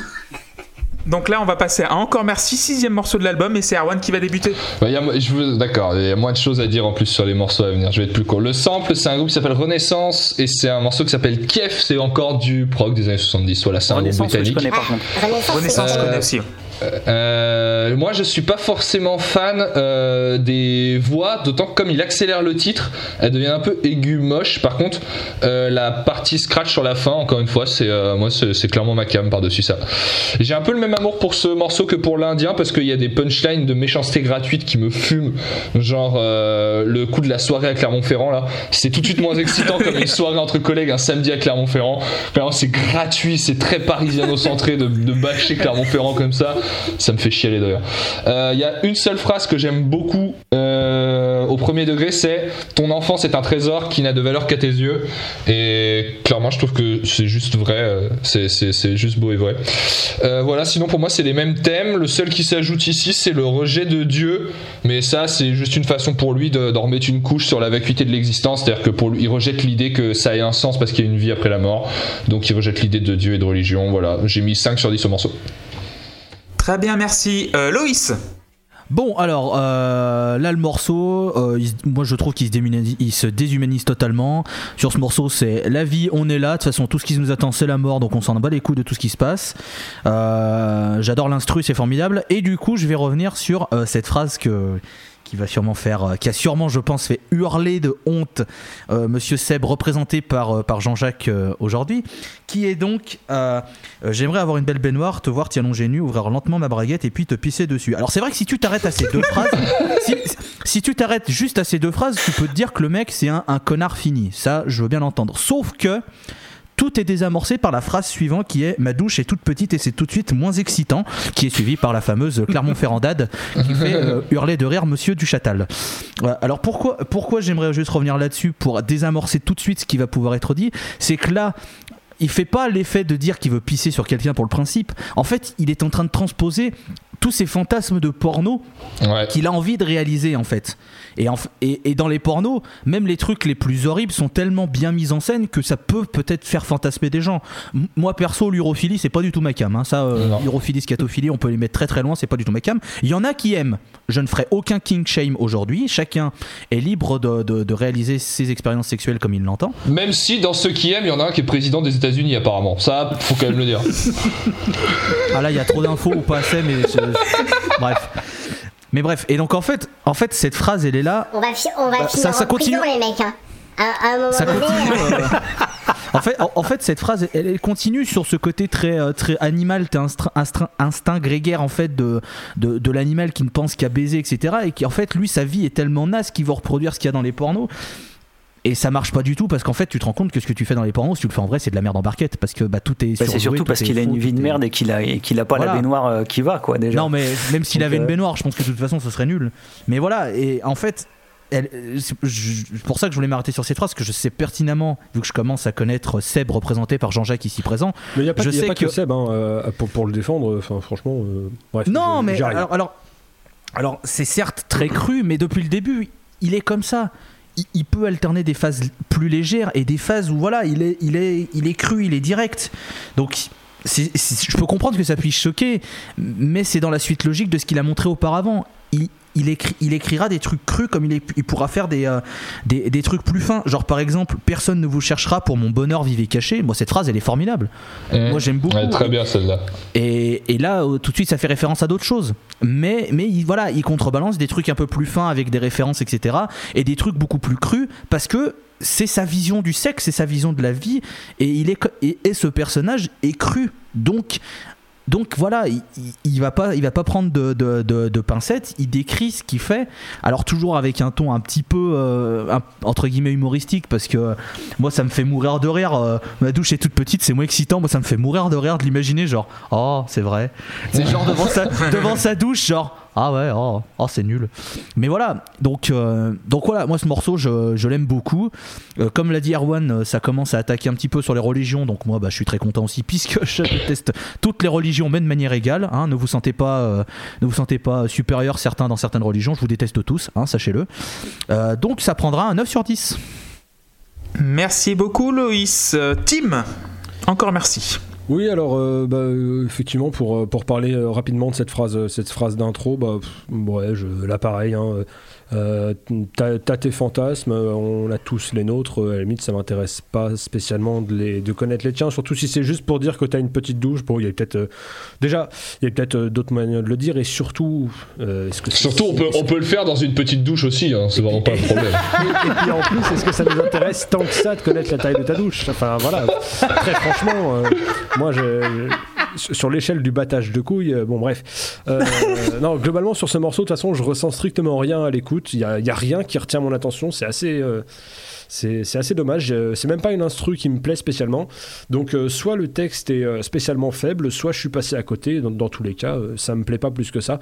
Et effectivement, il y a, il y a- il y a, encore, je c'est pas sur tout le disque, hein, parfois il- je le redis, parfois il parle le cul, mais, mais avec, une, avec une. Même si c'est cru dans les termes, il y, a du- il y, a du- il y a du sens derrière que, que je saisis et qui m'intéresse. Euh, là, euh, très franchement, euh, c'est un peu trop faible et ça fait un peu trop. euh, bah tiens, on, va- on va parler de cul, ça va être bien euh, pour que ça m'intéresse. Voilà. Et tu mettrais la note de Le 4. Ok, merci beaucoup, Tim. Euh, JP Ouais, bah moi musicalement j'aime bien. Il y a un côté, euh, un côté épique dans le, dans le sample. Il y a un côté presque western aussi. C'est, c'est un mélange. euh, je trouve que en fait, l'instru est super classe. Et, euh, et oui, il y a des phrases dans le, dans, dans le texte qui sont, euh, qui sont un peu compliquées. Mais moi, il y en a une que j'adore. C'est euh, Tu portes tous mes je t'aime comme de jolis bijoux en toc. Ouais. Et, et je trouve que ça dit tellement sur certaines relations. Enfin, euh, je trouve que vraiment c'est euh, super bien trouvé quoi euh, comme comme formule sur sur le côté. euh, bah, des fois, on est deux dans un couple, mais on n'a pas forcément la même vision de, du couple et il y en a un qui sait qui ment quoi. Et euh, je trouve que c'est euh, super bien écrit. Et euh, voilà. Donc le morceau du coup prend 8.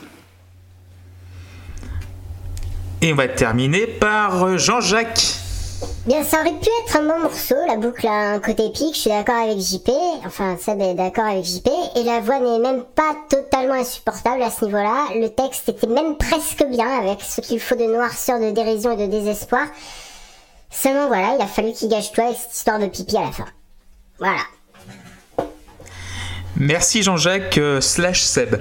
Euh, pour moi, euh, encore merci, c'est le morceau qui me marque le moins de, l'album. C'est comme Tim disait, c'était pas le, c'est pas.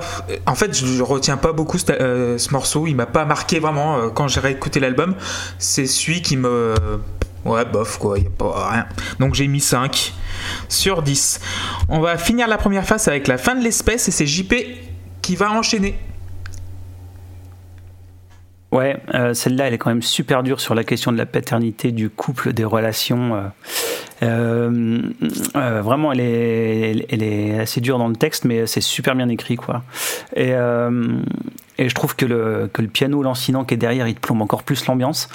Et c'est super bien réussi. C'est un morceau qui est vraiment, vraiment soigné. Mais pareil, le texte est quand même. Est quand même euh, dur quoi. Euh, mais c'est ça qui est intéressant finalement dans, dans ce disque, hein, c'est-à-dire qu'il il pousse les curseurs assez loin. Euh, et il y a une vision de la société qui est, assez noire, et je trouve ça vraiment bien. Donc le morceau prend 9. Tim? Oui, alors euh, bah là on est un peu, euh, on est vraiment de, plein pied dans le, dans le concept central euh, du disque, qui est le, qui est le rejet de, la paternité, de- du fait d'avoir des enfants, tout ça. C'est un point de vue qui est radical, mais moi ça me fait pas peur et ça m'intéresse. Euh, ça raconte vraiment l'histoire d'un mec qui déteste le monde, qui déteste les autres et qui se déteste soi-même, au point de haïr le fait que les gens aient des enfants. C'est vraiment pas euh, un point de vue que, que je partage, mais encore une fois, je trouve le tableau bien peint. C'est bien écrit et c'est. Je, je reviens sur ce terme de photographique parce que ça me parle. Donc, euh, ça me plaît. De toute façon, de manière générale, moi, il y a assez peu d'idées qui, qui m'effraient. Les points de vue radicaux, ça me dérange pas, voire même je préfère. Euh, surtout dans, dans l'art parce que parce qu'au moins euh, on est euh, il n'y a pas de il a pas de demi-mesure et, euh, et vu que c'est à peu près vu que c'est souvent du second degré là c'est mis dans la dans, dans la bouche d'un personnage je préfère que ce soit euh, un peu un peu brut et un peu plus pur comme ça bah, au moins je suis familier avec l'idée même si je la partage pas. Là voilà c'est décrit de manière relativement belle et poétique donc donc ouais je trouve ça cool j'ai mis 6 Jean-Jacques? Ouais, très très très beau piano en entrée. hein, c'est le deuxième compliment du disque. Il y en aura un troisième. Euh, ce piano, il est magnifique, il est déprimant, il est beau à souhait, j'adore. Mais malheureusement, ça dure que 10 secondes parce que derrière le texte est à vomir. Et je parle, je parle pas de la voix parce que j'ai déjà dit tout ce que j'avais à dire. Les punchlines de ce texte me mettent dans une colère, mais vous n'imaginez même pas. Euh, après, c'est son avis, ok. Moi, je le partage pas. Même si euh, je suis moi-même un, un grand angoissé pessimiste, ça, vous le savez, mais euh, sa façon de présenter son avis comme étant une vérité absolue et sa façon de dire euh, vous avez tort et moi j'ai raison, ça me dérange profondément et je parle même pas de la vulgarité du truc. Merci Jean-Jacques. Euh, Erwan C'est vrai que c'est le seul morceau qui pose, à mon sens, un peu ce problème-là de euh, vous avez tort et moi j'ai raison. Parce que, encore une fois, je trouve que sur les autres morceaux, c'est pas le cas. C'est juste qu'on. faut se dire qu'on est dans un film qu'on voit à travers les yeux d'un personnage. Donc, ce qui nous montre est la vérité. Parce que c'est ses yeux. Et que quand on regarde quelque chose avec ses yeux, c'est vrai. Si on commence à douter de la vérité de ce qu'on voit avec nos yeux, on devient fou. Mais là, il y a une rime où il dit euh, Je n'ai rien de désaxé, c'est vous qui marchez pas droit. Et pour le coup, pour moi, c'est c'est plus orgueilleux et surtout c'est en décalage avec le reste de l'album où il a pas cette posture là dans les autres morceaux. Donc pour moi ça c'est pas cohérent. Et en plus ça tombe sur le morceau qui a le titre de l'album et qui résume le concept de l'album. Donc euh, il a un, un poids en théorie dans le discours de l'album concept un peu plus important. Euh, donc c'est un, un peu ouais je sais pas. C'est à la fois d'un côté c'est paradoxal et de l'autre euh, je trouve ça nul. Donc c'est dommage par contre beaucoup plus de fils de pute qu'il n'y a de prostituées, donc laisse-moi deviner, tu as de la famille cachée. Ça, c'est dans- ça, c'est voilà. Ah, Ça oui, ça oui. Ça, bonjour, au revoir, terminé. Il n'y a plus de conversation après ça. J'adore. Euh, le, pour parler un peu du piano, c'est un morceau de, d'un pianiste brésilien qui s'appelle Egberto Gismonti. Voilà, il a bouclé. En effet, très très très joli. Bah, El Famoso, comme on l'appelle. Hein. Euh, et euh, l'idée d'avoir mis des petits pleurs de bébé euh, dessus, euh, je vous laisse débattre de est-ce que c'est une idée de génie ou un truc glaçant. Moi, je, chaque Bah, écoute, je change, Les je change d'avis. Ça me, fait, ça me fait le même effet que les, les pleurs de bébé dans, euh, dans Berlin de Lou Reed. un peu, oui. Euh, donc, C'est euh, angoissant, euh, c'est terrible dans, le- dans, le- dans le Berlin de Lou. Quand t'entends les pleurs de bébé, t'es c'est- pire dans, le morceau de Lou hein. Euh, et bizarrement, alors que ça devrait être le morceau phare et qui résume plein de choses, et qu'encore une fois, on- vous, a- vous avez dit tout le bien qu'il y a à en dire, et je suis d'accord avec, euh, avec ce que vous en dites, il y a, pour moi, il y a encore des choses qui posent un peu problème, notamment le, je sais pas, que, que son avis existe, c'est un fait. Euh, par contre, euh, la minimisation de ce que c'est que donner la vie, clairement, juste, c'est pas écarter les cuisses, euh, donner la vie, et ça, c'est un peu dommage. Alors qu'il y a tout un truc à faire sur les souffrances liées à l'accouchement et à la grossesse, mais on verra ça plus tard puisqu'il y a une track instrumentale qui parle de ça et, euh, et qui d'ailleurs pose le même problème. Et voilà sinon j'ai mis 6 sur 10 au morceau parce que le texte est très bien mais voilà il y a des petites limites que j'ai citées qui me font baisser un peu ma note Euh, Erwan, est-ce que c'est est -ce c'est pas finalement assez cohérent avec ce dont tu parlais, l'idée de passage à l'âge adulte où, euh, en fait t'arrives, euh, enfin je sais pas, t'arrives dans l'âge adulte, mais un peu avec tes certitudes d'adolescent et tu te dis bah ça peut pas vraiment être autrement que la manière dont je le vois et en fait tu t'enrichis, j'ai l'impression un peu après, mais il y, a- un peu ce côté immature d'un adulte mais qui a encore un cerveau d'adolescent en fait. Bah, clairement, l'album, il l'a écrit à- avant, un peu après ses 25 ans, donc il était dans cet âge-là, je pense, dans ce que tu décris. Après, euh, je pense aussi que ça vient beaucoup de la subjectivité pour moi, encore une fois. C'est. euh, euh, si je sais pas, il y a plein de films d'horreur qui explorent ça, le fait de voir le monde du point de vue des yeux du méchant et de montrer euh, ce qu'on voit est la vérité. Parce que le personnage le personnage voit ça donc pour lui c'est vrai. Mais globalement dans le discours il dit rarement qu'il a raison. Il verbalise rarement le fait qu'il a raison sauf dans ce morceau.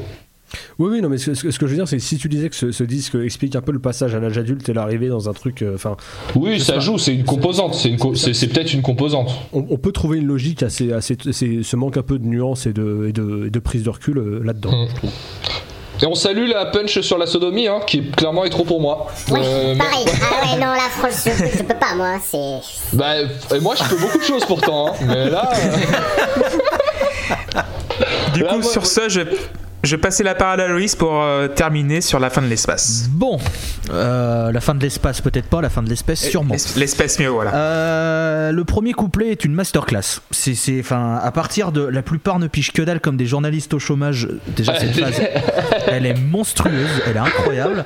Et alors à partir de là, toutes les phases, c'est d'une tuerie monumentale.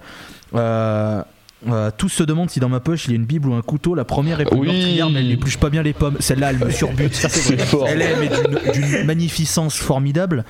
Euh, euh, j'ai des rêves d'épidémie et de vaccins en petit nombre. Well, On y arrive well, well. Le Ça, mec était dans il fallait le. qu'on en parle. Hein. Le mec était dans le futur, du passé, du présent. Euh, voilà, bientôt plus de- près de 7 milliards, donc faire des gosses, c'est criminel. Oui, oui, mais oui, mais moi je partage ce point de vue. Donc, en fait, je pense que ce disque, si t'es- si t'as les mêmes pensées que Fuzzati, c'est le, le meilleur album de toute ta vie. Mais si tu le partages pas, tu trouves que c'est un mec qui est ignoble. Et c'est ça, en fait, je pense, le décalage qu'il y a principalement. C'est que si tu si- tu vois Erwan toi tu veux des gosses donc forcément tu vas trouver que c'est un connard parce que bah, il- pour lui c'est c'est- c'est- c'est- c'est de la merde et il faut pas en faire et c'est horrible et, et c'est pour ça que Que le Que je pense personnage est un a-. oui oui non mais oui mais moi aussi mais ça tombe bien. Euh, euh, après enfin voilà moi je, moi je, suis d'accord. Après c'est sûr que sur ce, le deuxième couplet il est très il est très sec hein, par contre hein. Euh, faut se mouiller la nuque sur le deuxième quand même. Il va très il va très loin. Moi ça me dérange pas mais je comprends que le deuxième couplet puisse un peu pas effrayer mais disons qu'il est un peu plus sec. Bon la punchline finale bah lui il veut pas de gamin mais il veut baiser. Donc il veut pas prendre de risques donc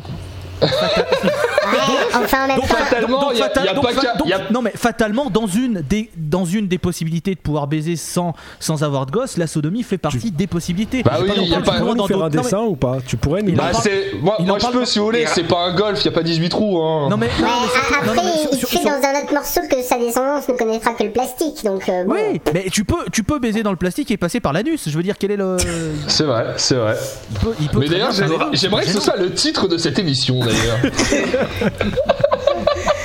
Nous ra- rappelons, euh, voilà, Non, mais- Apple Music, euh, nada. Non, non, non, mais c'est- de toute façon, on n'y croyait pas. Mais, euh, mais voilà, non, c'est, moi je trouve ce morceau il est, il, est, il est- il est formidable parce que bah voilà, ça synthétise exactement euh, tout ce qu'il y a. L'instru elle est glauque au possible avec ses cris d'enfants distordus qui te donnent envie d'avoir. Enfin, moi ça me fout une angoisse. Je pourrais vous tuer de chagrin. super angoissant. Bravo, Voilà. bravo, je l'ai, je l'ai. Merci. Mais voilà, enfin, le morceau est fait pour être angoissant, le texte est angoissant, c'est, enfin, tout est réuni et ça porte fatalement euh, ce que pense le, ce que pense le, le protagoniste. Donc moi, ça me parle puisque je partage pas mal de ses avis, sauf sur la sodomie, ce que je n'ai pas testé, donc euh, ça je peux pas savoir. Euh, je laisserai Erwan du Château en parler puisqu'il semble être un spécialiste euh, de- des, des- des pratiques sexuelles, toutes euh, tout genre. important d'acheter du beurre doux c'est le seul contexte dans lequel on peut dire ça Est-ce que, est-ce qu'en Bretagne, est-ce, est-ce qu'en Bretagne il faut remplacer par du beurre salé Je. Mais d'ailleurs, il y a une blague un peu beauf très connue, c'est vous savez à quoi on reconnaît une bretonne qui aime la sodomie? Elle a du beurre doux dans son frigo. Voilà. c'est- Ah, yes Je pensais que tu allais parler d'enfants, d'épinards et de. voilà. Une autre blague euh, très très fine. Bref, euh, moi c'est un 10 sur 10, euh, c'est sans divaguer, parce que là, là, là, là, l'épisode fait Une déjà chanson 3h30. sponsorisée par Bertolucci. Euh, oui, donc deuxième disque pour moi, La fin de l'espèce, c'est le chef-d'œuvre de l'album. C'est l'instru dépouillé au piano. C'est euh, le seul moment où Fuzati se met à poil carrément. Euh, dans les textes. Euh, le scratch récurrent répétitif, ça me fait penser aux brûlures de la vie. Je sais pas pourquoi, j'ai peut-être extrapolé, mais quand t'as un, un morceau de scratch, genre, il vient toutes les euh, 10-12 secondes, pour moi, c'est les brûlures de la vie. Et ça me fait penser à des chansons de Randy Newman, un peu dans le désespoir comme ça pour moi, c'est le chef-d'œuvre euh, du disque. Donc, du coup, fin de la première face. Est-ce que vous voulez faire un petit quiz? Allez, on Pour se, dé- pour se détendre un peu. Voilà. Et euh, apparemment, j'ai tout le monde a eu les réponses euh, parce que Erwan les a toutes dites euh, en, Ah merde dans les, dans les- voilà. Donc, euh, le département d'origine de Fizzati. brésilien, hein quoi Euh, C'est le Versailles, c'est le 7-7 Anne-Charlotte, Anne-Charlotte. Non, Versailles, c'est quoi C'est les hautes Non, pas les hautes. Versailles. 77 C'est le 7-7, Non. ouais? Non? C'est Non. 7-6 Non. Ah, Je sais plus. Les Yvelines Non, pas d'abord. Le 7 C'est 8 le ouais, 7-8, les, Yvelines. les Yvelines, Ouais, c'est ça. Les Yvelines. Je suis nul en département. Et en quelle année est né Fuzzati Je suis nul en chiffres. bah, Il avait 25 ans à cet album-là, donc euh, faut faire le calcul. Je sais plus quand il est sorti. Euh, il est né en, en 87, ouais Oh là là, t'as vu comme Non, j'ai mais- compté vite Et non, il est né en 78. Ok, Ah ouais, il est plus vieux que ça, il est, il est plus vieux que ça. Donc il est, Oh, il est né dans son département, voilà. Il a 41, 42 ans. Euh, les anciens membres du club des losers. Oh, je sais plus, moi j'ai plus les noms. Il y a, on François l'a dit, euh, on, on- on l'a dit euh, orgasmique, ouais. ouais, Donald et, Trump. euh, et l'autre dont je me Et Mike souviens plus le nom. Ceci, ceci dit maintenant, Mike Portnoy. yes. Ceci dit maintenant, a- c'est un live band le club des losers maintenant. Donc il y a Detect et Orgasmique, les anciens. D'ailleurs, il a, il a ressorti un morceau il y a pas longtemps. Il a sorti un album là. hein. Il y a un album Ouais, en avril. Avril, ouais. ouais. Et du coup, du dernière question. Ouais, peut-être. Euh, quoi qu'il sort en streaming normalement, donc ça devrait pas poser de problème, Ouais. je pense. Euh, dernière question de quel collectif Fuzdati a-t-il fait partie entre 2005 et 2010 Le club des 7 Ouais, et qui peut me citer les 7 Oh, pas moi. Ou, quel- euh, ou un, un nom sur les 7 ou les deux Euh,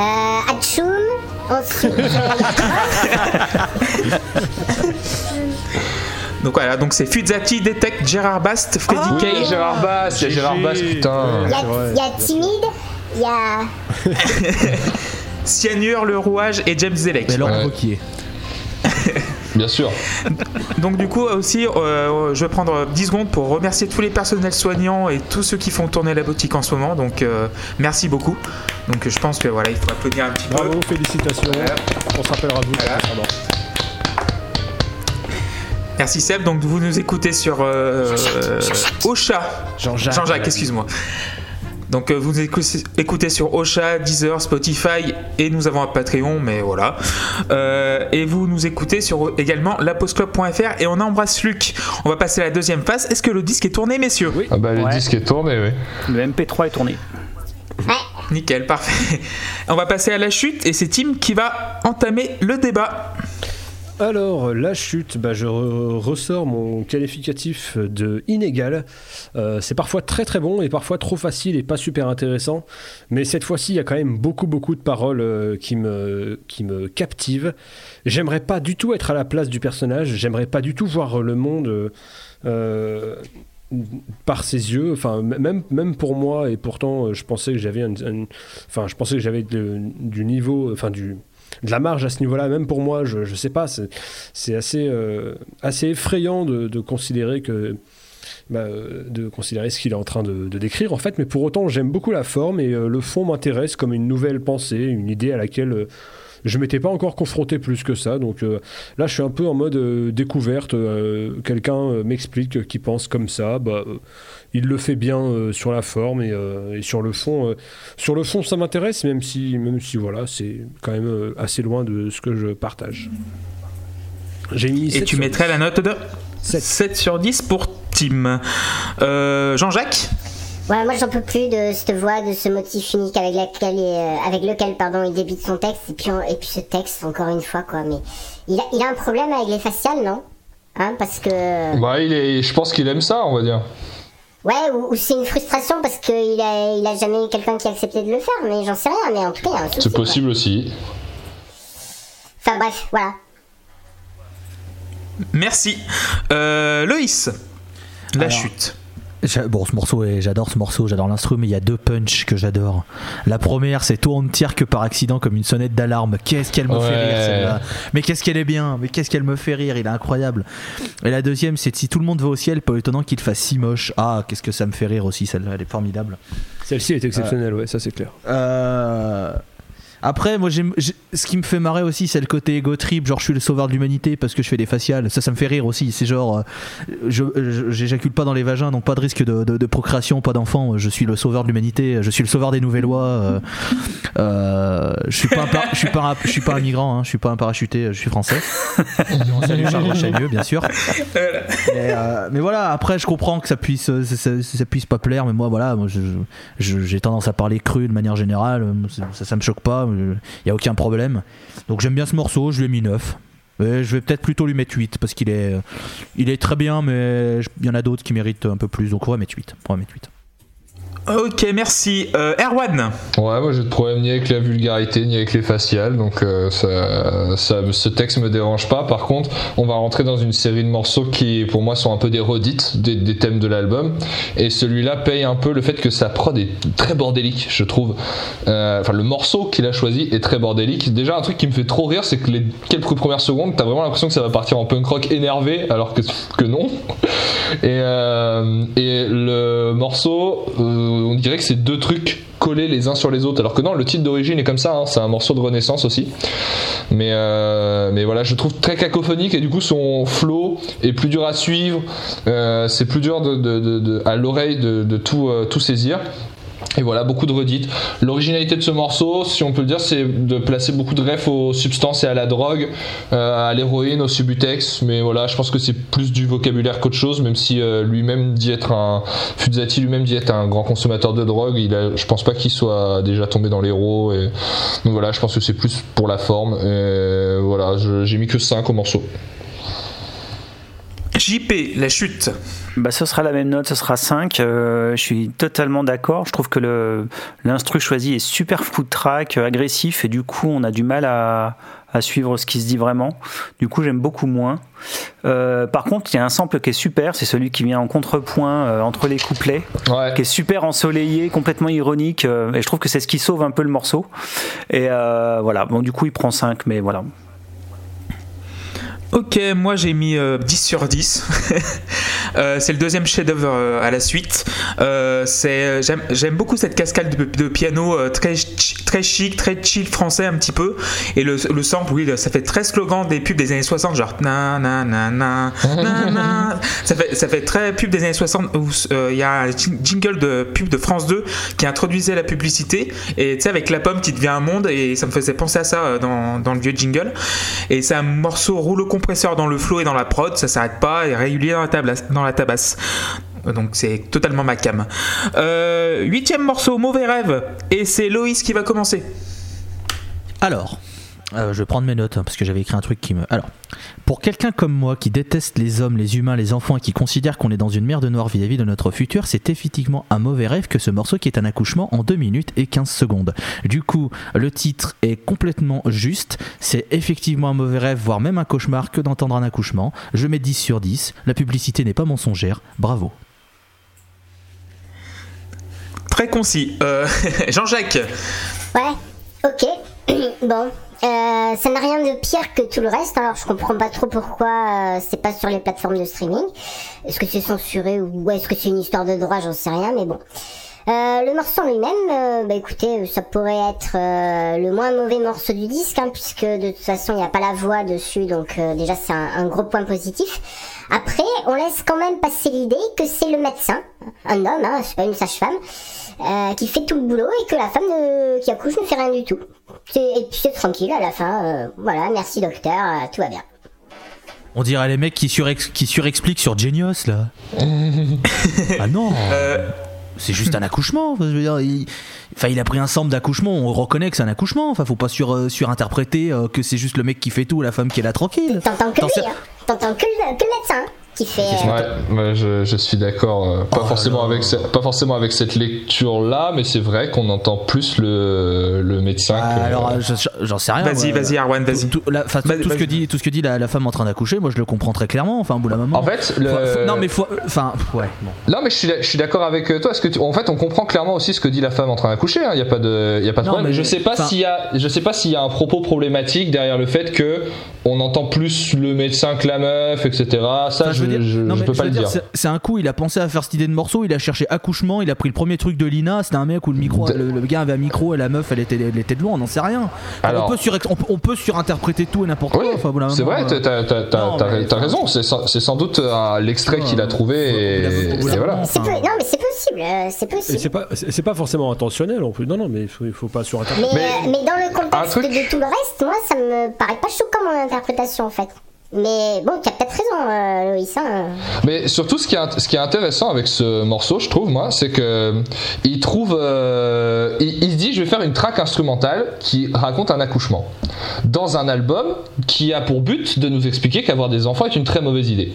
Et je trouve ça très étrange que cet accouchement soit si serein. En fait, il aurait pu être euh, beaucoup plus horrible cet accouchement. On aurait pu avoir. Parce qu'un accouchement, c'est pas que du propre. hein. Il y en a parmi nous qui ont des enfants. hein. Les femmes se font dessus pendant qu'elles accouchent. hein. Il y a des cris, il y a du sang. C'est pas le cas ici. hein. C'est une vision très bisounours même de ce qu'est un accouchement. Ça se passe en deux minutes et euh, ah bah merci docteur. Le bébé il crie pas. hein. Je, je sais pas ce qui lui est arrivé parce que c'est pas bon signe en général ça. Et, Et euh, tu mettrais, ouais. Et donc voilà. tu mettrais combien, Erwan je, je- je vais mettre 5, mais je trouve ça particulier que dans ce, ce contexte d'album, il n'ait pas choisi de nous faire un truc beaucoup plus atroce autour de l'accouchement, et du coup c'est bizarre. Je n'ai pas la réponse sur euh, que veut dire ouais, ce morceau alors, en fait. si- S'il avait mis un accouchement plus atroce, on aurait dit Ouais, mais c'est de la gratuité, euh, il a mis un truc Ouais, atroce pour été- montrer ça aurait euh, été machin. cohérent. Ça aurait Non, été mais cohérent, ça aurait été cohérent, je pense. le Moi, je titre- pense que c'est très cohérent que l'accouchement se passe très bien. Le titre Ah. s'appelle Mauvais rêve, il prend un accouchement, vous voulez quoi de plus Vous voulez qu'il le filme et qu'il dise Ah, Regardez, c'est de la merde Bah, ça va C'est vrai que le, même, le même morceau avec juste une voix qui dit c'est de la merde derrière, j'a- j'aurais demandé- j'aurais Ça adoré. fait un super bonus mais- pour un petit DVD live. Tu rajoutes ça. euh, Je pense, je pense clairement. C'est la Bah, Tim, bah, tu peux, tu, tu peux continuer sur Mauvais Alors Rêve, moi, Tim, ça va si être tu veux. court. C'est c'est soit 4, soit 8. Parce que ça me met mal à l'aise, donc j'aime pas trop, mais en même temps, c'est sans doute le but et ça doit être salué. Si ça me met mal à l'aise, c'est parce que le but est atteint. Donc on va dire 4 parce que ça me met euh, trop mal à l'aise pour que je, puisse dire que. Je sais pas pourquoi, hein, mais euh, mais euh, il y a peut-être une question de contexte aussi, mais ouais, je. je, je- je suis pas fan. 4. Ok, 4 sur 10. Euh, JP, pour terminer. Ouais, en fait, moi je pense que c'est tout à fait cohérent que l'accouchement se passe bien. euh, c'est justement ça le mauvais rêve, c'est de se dire que finalement Ouais, euh, les c'est ce gens que je me dis accouchent aussi, et, moi. euh, et, euh, et voilà quoi. Enfin, c'est la, la vision idéale, euh, idyllique, euh, etc. Et que du coup tout le monde le fait quoi. Donc euh, pour moi, le, le mauvais rêve, le mauvais rêve, il est là, il est justement dans le fait que bah, l'accouchement ça se passe super bien quoi. Ça, ça se Ouais, carrément, je suis d'accord. Donc euh, Oui, je suis d'accord. Voilà. Euh, alors moi pour le coup le morceau prend 8 euh, parce qu'il continue bien sûr dans son concept album euh, de manière super gay n'est-ce pas? Et, ça m'a fait penser au, en, en- plus trash bien sûr au sample de, de cours de français dans le premier de la soul Ah, et euh, j'ai pensé à ça en fait, à un truc qui était samplé euh, d'un cours de français des années 60 euh, sur disque et qui avait été euh, mis en musique euh, sur, le, sur le premier de la soul et ça m'avait fait euh, mourir de rire. Et donc en fait j'adore ce genre de conneries. Euh, et et j'aime bien le fait qu'il y ait une respiration dans le disque où en fait on n'a on pas le flow euh, de, du, du chanteur. Et euh, voilà, donc le, du coup le morceau prend 8. Voilà. Ok, merci beaucoup JP. Et 8 pour moi aussi, euh, voilà, c'est dans le contexte, c'est le parfait morceau pour illustrer en fait le mauvais rêve de Fuzzati, c'est-à-dire pas avoir d'enfants. Mais finalement, est-ce que c'est si terrible que ça d'avoir des enfants? C'est peut-être la question qui nous pose. 8 sur 10. Euh, on va passer à Jeune Massacre. Et Loïs, tu vas recommencer du coup Eh bien, à nous soyons- en parler. Eh bien, soyons fous. Euh, ils m'attendent tous au paradis, mais je n'aime pas trop la science-fiction. Science-fiction. incroyable aussi. J'aime énormément cette phrase. hein, euh. Bah, c'est un morceau, euh, bah, bizarrement, alors je pense que ça va vous surprendre, il n'aime pas les gens. C'est dingue, hein, je, euh, c'est incroyable. hein, encore un morceau où voilà, il, euh, il n'aime pas du tout euh, tout le monde. Il parle d'un, enfin, il parle d'un, rêve qu'il fait où il se revoit en train de voir des enfants maltraiter un chat. Donc rien que, rien que ça, moi je partage son idée que les gens sont des cons, qu'on ne touche pas aux chats, les chats c'est formidable. Euh, Voilà, bon, bah voilà, il aime pas les gens, il se considère plus proche des, euh, des, des animaux que les enfants, il les respecte plus, en tout cas les animaux que les, que les hommes plutôt, enfin les hommes avec un H, entend- entendons-nous, hein, donc euh, l'espèce humaine. Euh, voilà, euh, il, espère mourir plutôt que d'aller en prison parce que selon lui, il est prêt à faire des massacres puisqu'il déteste les gens, donc c'est ce qu'il dit en toute fin. Voilà, bah c'est un morceau qui respire la joie de vivre et les cotillons. Voilà, bon, bah qu'est-ce que vous voulez que je vous dise Euh, Moi, j'aime bien, l'instru est très bonne, donc euh, voilà, 8 sur 10. Merci beaucoup Loïs. JP, Alors, jeu de massacre. J'ai un problème, c'est-à-dire que je n'ai pris absolument aucune note sur ce morceau parce que euh, j'y ai rien entendu de neuf ou de remarquable par rapport à ce qu'on a déjà entendu depuis. euh, et c'est vraiment à partir de ce morceau-là où, euh, où j'attends la fin du disque en fait. C'est-à-dire que il, il va rien apporter réellement de neuf sur tout, le reste, sur les derniers morceaux.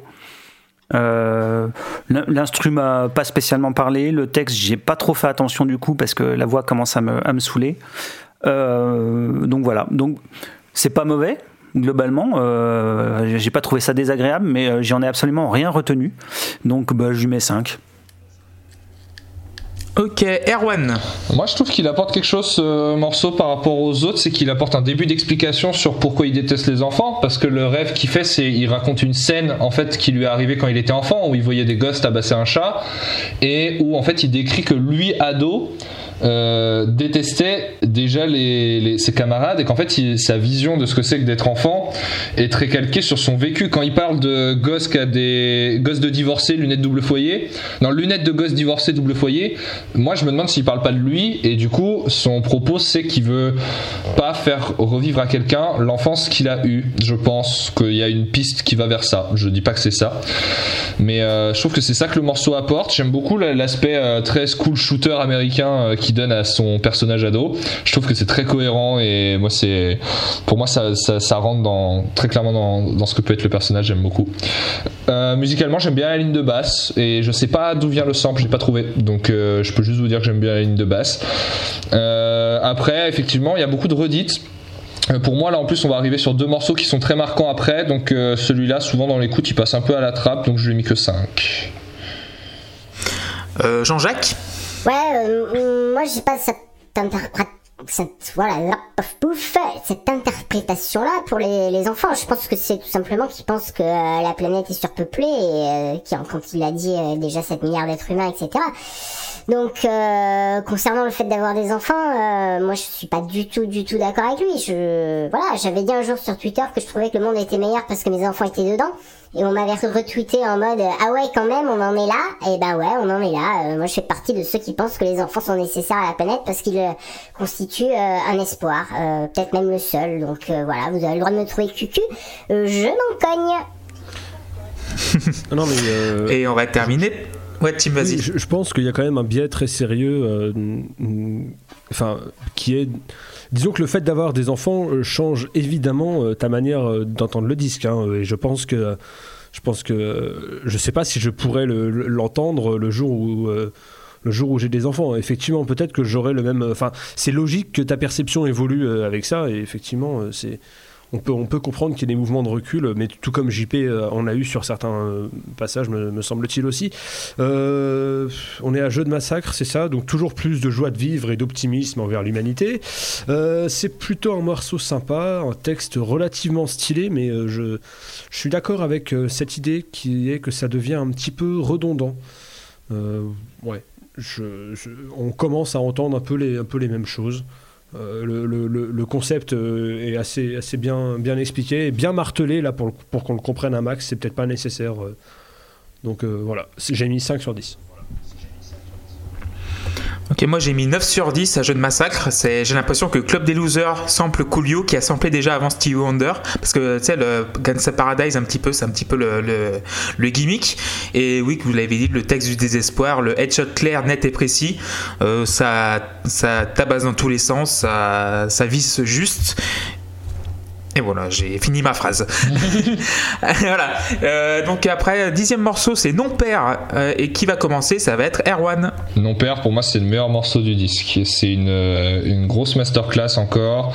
Euh, le sang, pareil, ça me saoule, je sais pas d'où il vient, mais je trouve que le morceau qu'il a choisi euh, a l'avantage d'avoir tous ces éléments qui sont incroyables. Tout me plaît, la petite mélodie de guitare, le piano, euh, ça marche du feu de Dieu. L'ajout des rires d'enfants derrière, c'est d'un cynisme qui est, euh, qui est parfait.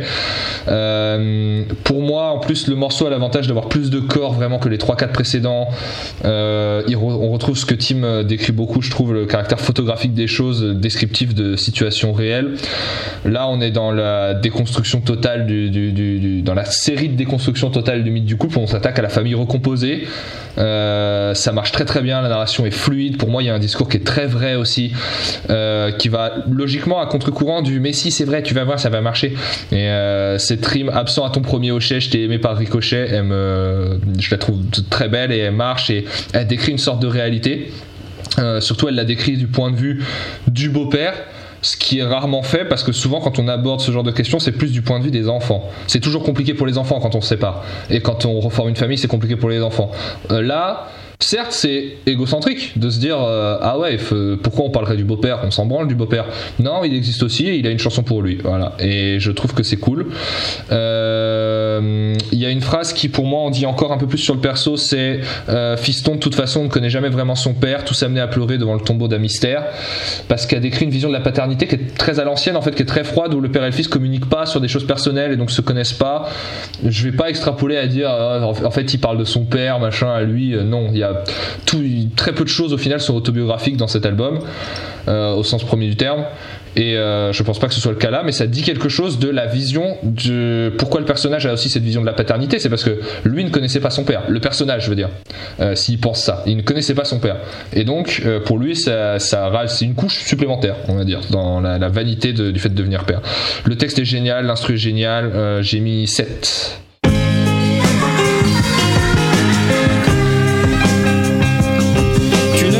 M'appelleras pas papa parce qu'elle t'a eu avec un autre.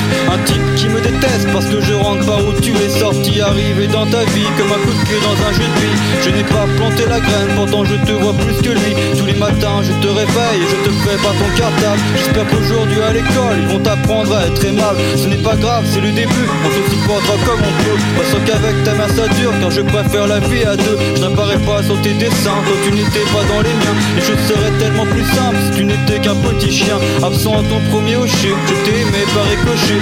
Je n'ai droit à un sourire qu'en ressortant du magasin. De jouer de toi je n'ai choisi ni le prénom ni la présence. Tu vas m'en faire baver quand viendra ton adolescence. Au fond tout ça ne sert à rien. Les liens du sang l'emporteront toujours. Je ne serai jamais un père pour toi même si je fais tout pour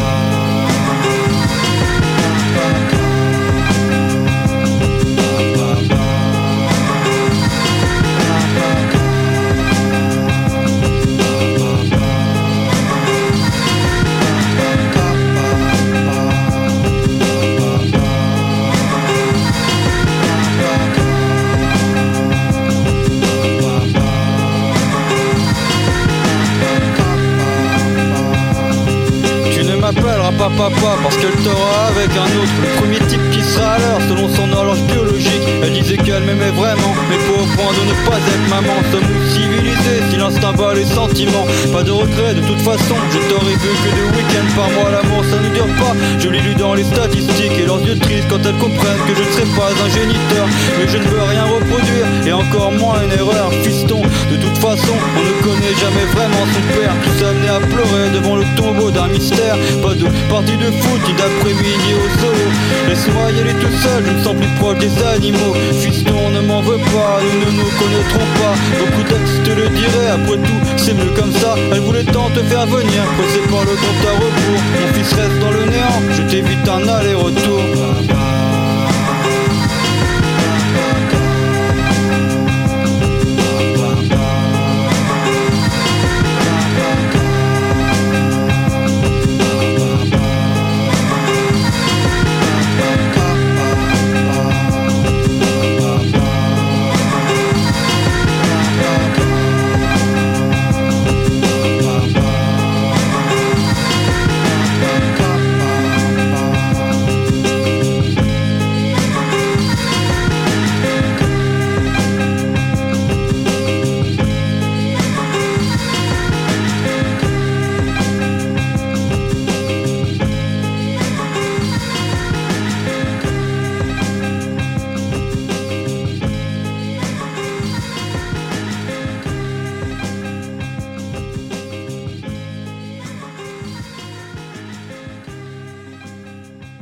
Merci beaucoup Erwan. Euh, Tim Oui. Alors, alors, alors, alors. Je suis vraiment pas fan de l'instru. Euh, je sais pas pour, mais c'est très dommage parce que je trouve que l'idée développée elle est vraiment très intéressante. Euh, on se met rarement dans ces yeux-là. C'est une situation que certains peuvent vivre ou ont vécu. Et c'est vrai que euh, moi, j'ai eu la chance d'être- épargné. Euh, et de pas côtoyer ces choses-là, mais du coup, euh, c'est intéressant de de- d'aborder ce prisme-là. C'est un joli tableau d'une relation qui peut être compliquée. C'est très cru, mais c'est plutôt joliment dit, et en tout cas, ça m'intéresse beaucoup parce que euh, bah, parce que ça me donne une nouvelle perspective et j'avais je m'étais jamais mis dans ces yeux-là avant, donc c'est toujours cool à faire. J'ai mis 6 parce que malheureusement, l'instru me, me plaît pas trop. Merci Tim. JP Ouais, bah à l'inverse, moi je trouve l'instru super cool. euh, J'aime beaucoup le choix des samples. Il est Euh, pénible ce running gag, JP, que. Enfin, Notamment le choix des chœurs qui font papa. Euh, je trouve ça juste génial sur un morceau qui s'appelle Non Père.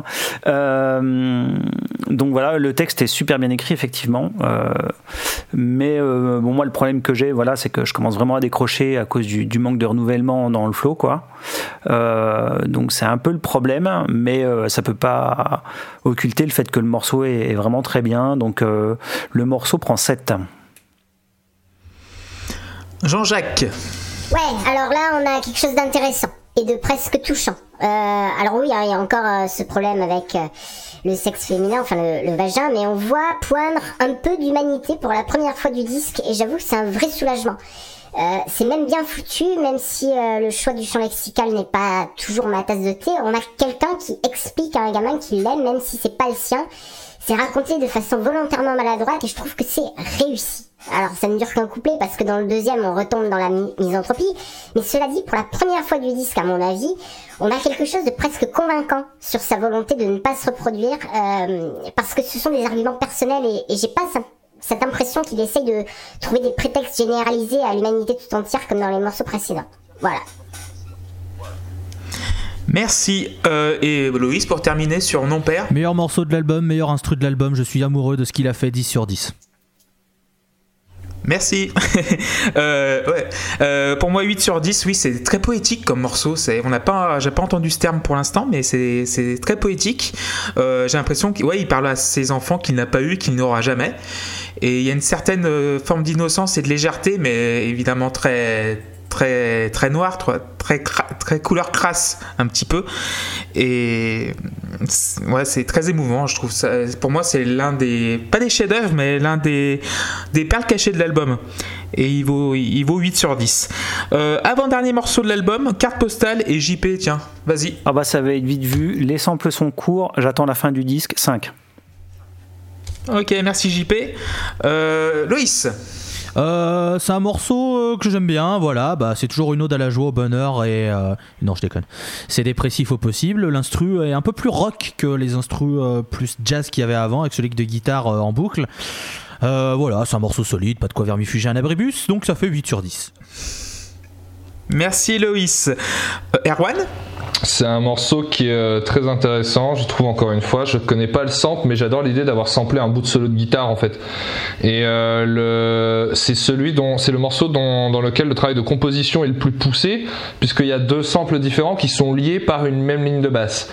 Et je trouve ça cool. Voilà. euh, sinon, pour parler du, texte, c'est là encore un texte que j'aime beaucoup. J'avais encore écrit, c'est un de mes préférés, mais j'ai l'impression d'écrire ça tout le temps. Parce qu'on est à la fin du de la réflexion, et notre personnage, il est toujours dans sa loose en fait. Il a toujours un appart minuscule, il est alcoolique, il bouffe de la merde, il déteste son taf, il se sent pas bien physiquement. C'est ce que décrit le, le morceau. Il a clairement envie de crever. Il justifie le fait qu'il ne mette pas fin à ses jours parce qu'il se rajoute le fait qu'il est lâche. Rien d'autre, c'est la seule chose qu'il retient. Et pour moi, cette couleur au récit, elle est essentielle. Réellement, j'insiste vraiment dessus. Elle est essentielle parce que le discours est gênant par moment. En conclusion, je reviendrai un peu sur la question du sexisme, etc. Parce que ce que raconte Seb depuis le début est loin d'être faux sur plein de plans, mais je vais expliquer pourquoi je mets un peu ce disque à part, mais c'est quand même vrai. Voilà. On peut, mais surtout, le discours est pas agréable, il est problématique, mais par contre, euh, ce personnage n'est jamais enviable. Ce personnage n'est jamais présenté comme étant la parole du bien. Euh, il est porté par un type qui se décrit lui-même comme un pauvre type en dépression aigrie qui a clairement besoin de se faire aider en fait, qui a un problème avec l'alcool et la drogue. Ça rend pas le discours meilleur. Mais ça contrebalance parce que on n'a pas, on n'est pas dans cette situation où on envie le personnage. C'est pas un héros, quoi. Alors euh, voilà, c'est clairement pas un héros et c'est cool. Euh, donc voilà, euh, il y a plein de belles images que j'aime beaucoup euh, sur les tongs. euh, Est-on plus heureux sur le sable? Je trouve que j'ai l'air con en tongs. Moi, ça, je sais pas, ça, me- ça me fait sourire. Je trouve ça beau et voilà. Je reste en vie pour le Non, suspense. en Qu'est-ce tongue, que- pas sabot. Ouais. L'idée de je reste en vie pour le suspense. Bravo. Ah, franchement, reste- respect, mais alors. euh, Fallait être vif. Euh, donc voilà, c'est euh, un, très beau, un morceau très beau qui est important dans le discours et je lui mets euh, 7 sur 10.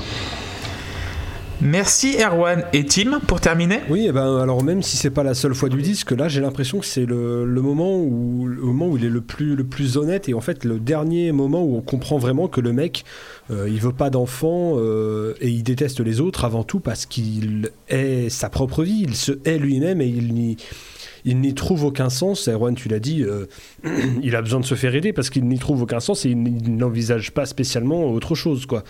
Euh, le tout sur une instrumentale avec un peu de guitare et un texte euh, vraiment joli, c'est validé parce que, parce que, parce que ça contrebalance en fait. ce morceau, il, a un peu, il joue un peu le rôle de ouais, il y a eu des, il y a eu des crasses qui ont été dites avant, mais euh, sans, dire que la situation du mec euh, rend euh, les trucs plus justifiables ou euh, sim- simplement tout plus juste. En tout cas, on, peut comprendre que des, en fait, on peut comprendre que quelqu'un dans cet état mental pense ça. Voilà. Et pas que, et, pas que d'ailleurs. hein. On n'est pas obligé d'être dans un, dans un état mental pareil pour sentir ça. hein. Que, que ce soit dit. Euh, 7 sur 10. Et j'avais oublié Jean-Jacques vu qu'il note pas les morceaux. Bah Jean-Jacques, tu peux y ouais, aller. ouais, on a voulu faire taire Jean-Jacques, et ben écoutez, euh, ça, ne se- ça ne sera pas le cas. Donc, euh, carte postale, on retombe dans la noirceur exagérée. C'est son droit, hein. Voilà, mais c'est pas. Moi, ça me, ça me va pas. Euh, toujours le, le petit tacle aux femmes, hein, parce que voilà, quand même, on change pas une équipe qui gagne. Rien d'autre à dire, il tourne en boucle sur les idées comme sur la musique, puisque ce sont des boucles, ha ha ha, humour, point d'exclamation. Excellent, excellent. Alors, pour moi, j'ai mis 9 sur 10 et j'ai l'impression d'écouter une bande originale de Black Exploitation, un petit peu comme Curtis Mayfield ou Isaac Hayes, un petit peu dans le- dans l'esprit.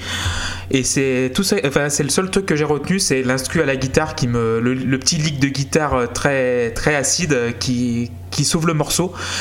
Et pour moi, ça fait tout le morceau, donc 9 sur 10.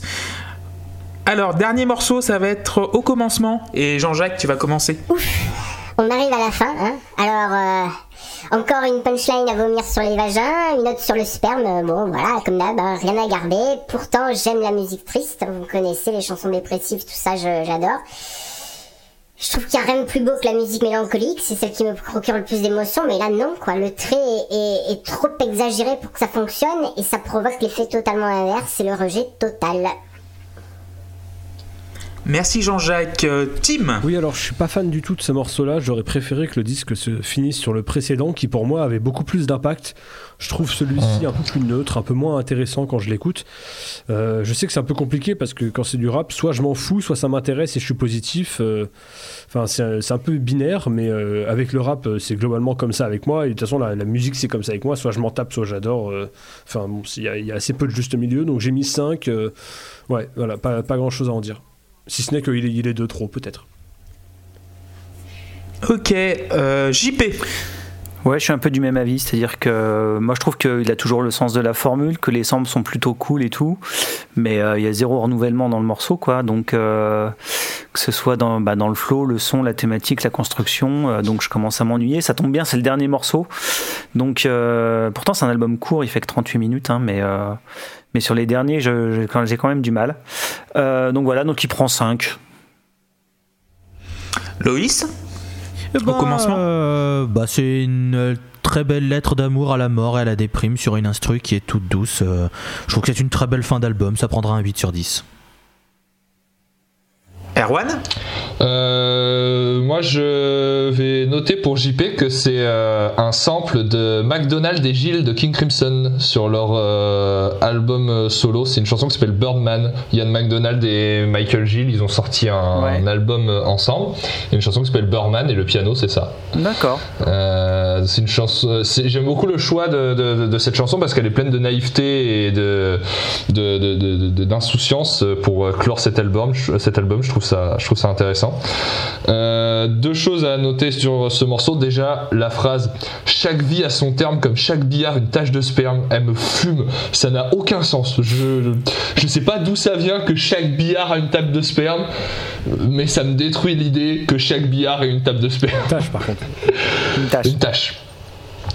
Euh, sinon, effectivement, c'est beaucoup de redites, c'est la fin du discours euh, pessimiste et surtout, c'est euh, la seule chose que ce morceau il apporte, c'est que notre vie est banale et notre mort en fait va être banale. C'est ce que ce morceau raconte. Il raconte que notre mort n'aura aucun intérêt.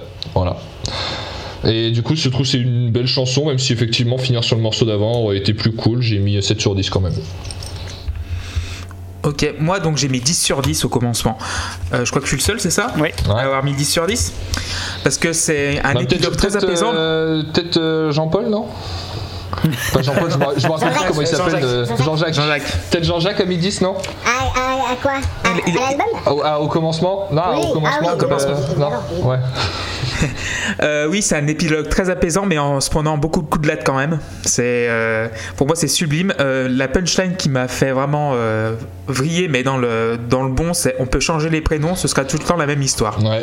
Pour moi, cette, cette punchline là, c'est, la, c'est celle du disque. On peut, on peut enlever tout ce qu'il y a autour, juste ça. Ça suffira. Donc finalement 10 sur 10 pour moi. Et on a terminé l'album. Donc ça fait 13 titres, on a terminé. Et euh, JP, tu vas faire un petit bilan de, la fin de l'espèce de Club des Losers. Euh, alors, c'est un album que j'ai plutôt aimé.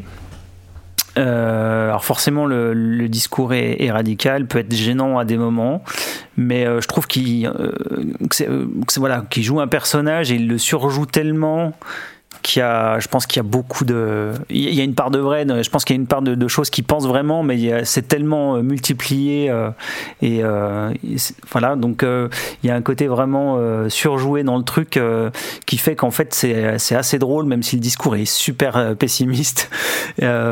Donc moi c'est un disque qui m'a fait rire en fait pas mal, malgré la noirceur du sujet, c'est très drôle en fait, c'est tellement surjoué que voilà, il y a un côté deuxième degré qui est assez intéressant. Et, euh, et je sais que Seb lui va jamais passé le premier degré, donc c'est- c'est compliqué. Mais euh, voilà, moi c'est un disque que j'ai vraiment trouvé super. Euh, déjà parce que musicalement, je trouve que les samples, ils ont quand même la classe. Euh, sur, sur tout le disque quasiment, euh, je trouve que musicalement ça, ça tient vraiment bien la route. Euh, voilà. Après c'est un disque qui a des faiblesses. le, flow de, de euh, je trouve que bon, c'est vite lassant. Il a, il a une manière, une manière de chanter, c'est tout quoi. Donc c'est quand même compliqué. Mais voilà. Sinon, malgré ça. Même si, même si le sujet est super, euh, super angoissant en fait, euh, c'est un album que j'ai apprécié. Et, euh, et je voulais juste finir pour dire que j'avais parlé il y a l'année dernière d'un disque qui est pas tout à fait sur le même sujet, mais mais qui aborde la, question de, la reproduction justement et qui s'appelle La reproduction d'Arnaud Florent Didier et qui est qui est plus poétique, plus pop dans la, dans la musique, mais qui aborde euh, un peu les mêmes sujets, mais de manière euh, beaucoup, beaucoup moins crue. Euh, donc voilà, donc si vous pouvez jeter une oreille, une oreille dessus, vous verrez, c'est intéressant. Mais c'est beaucoup moins noir que, que ça, même si ça reste quand même assez dépressif. Voilà, donc bah, l'album va prendre 8 parce que c'est quand même un bon disque. Très bien, merci beaucoup JP.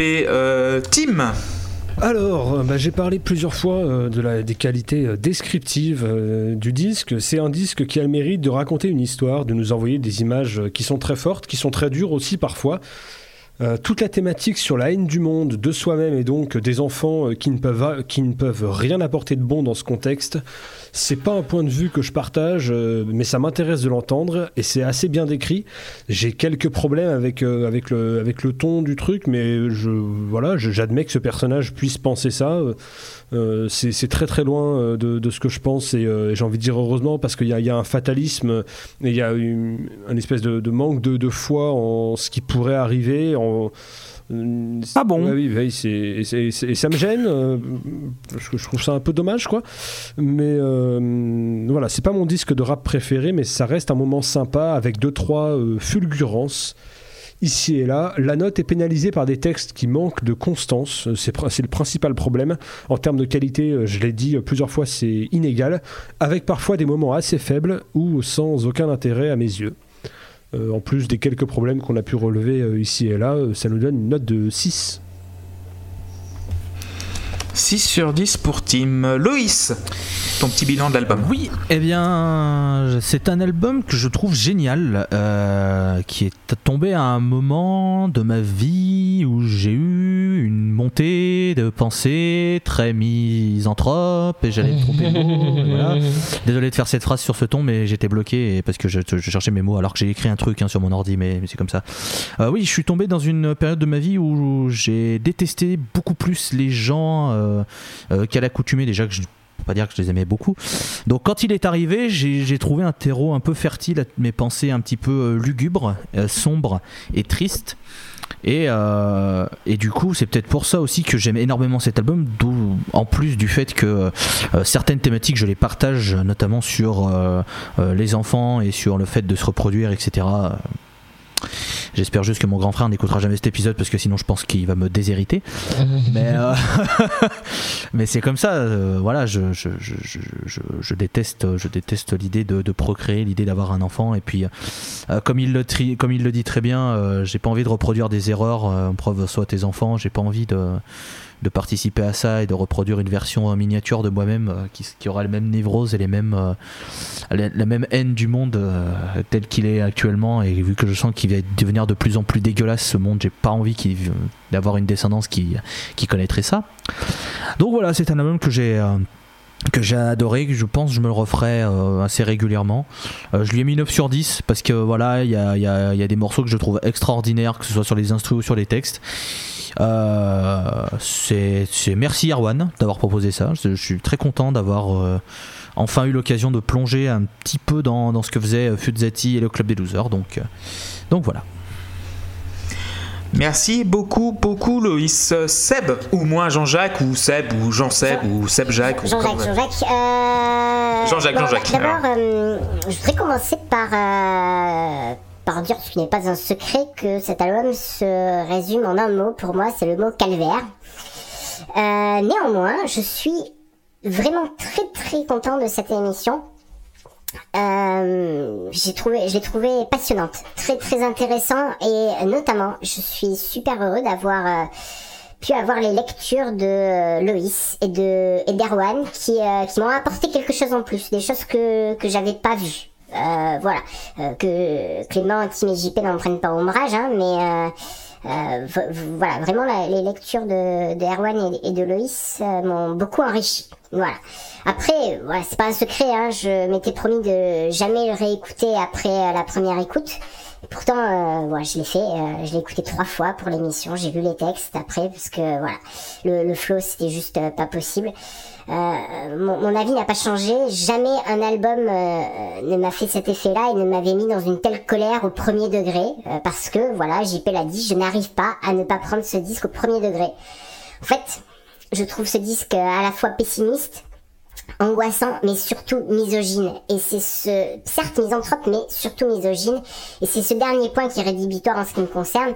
Euh, les femmes sont réduites à la fonction sexuelle et reproductive et sont décrites comme des bouts de viande euh, quasiment tout le temps. Donc euh, voilà, j'ai beau relire et relire, j'arrive pas à prendre ça comme de l'humour. Euh, C'est et ça, ça me, ça me fout vraiment en colère.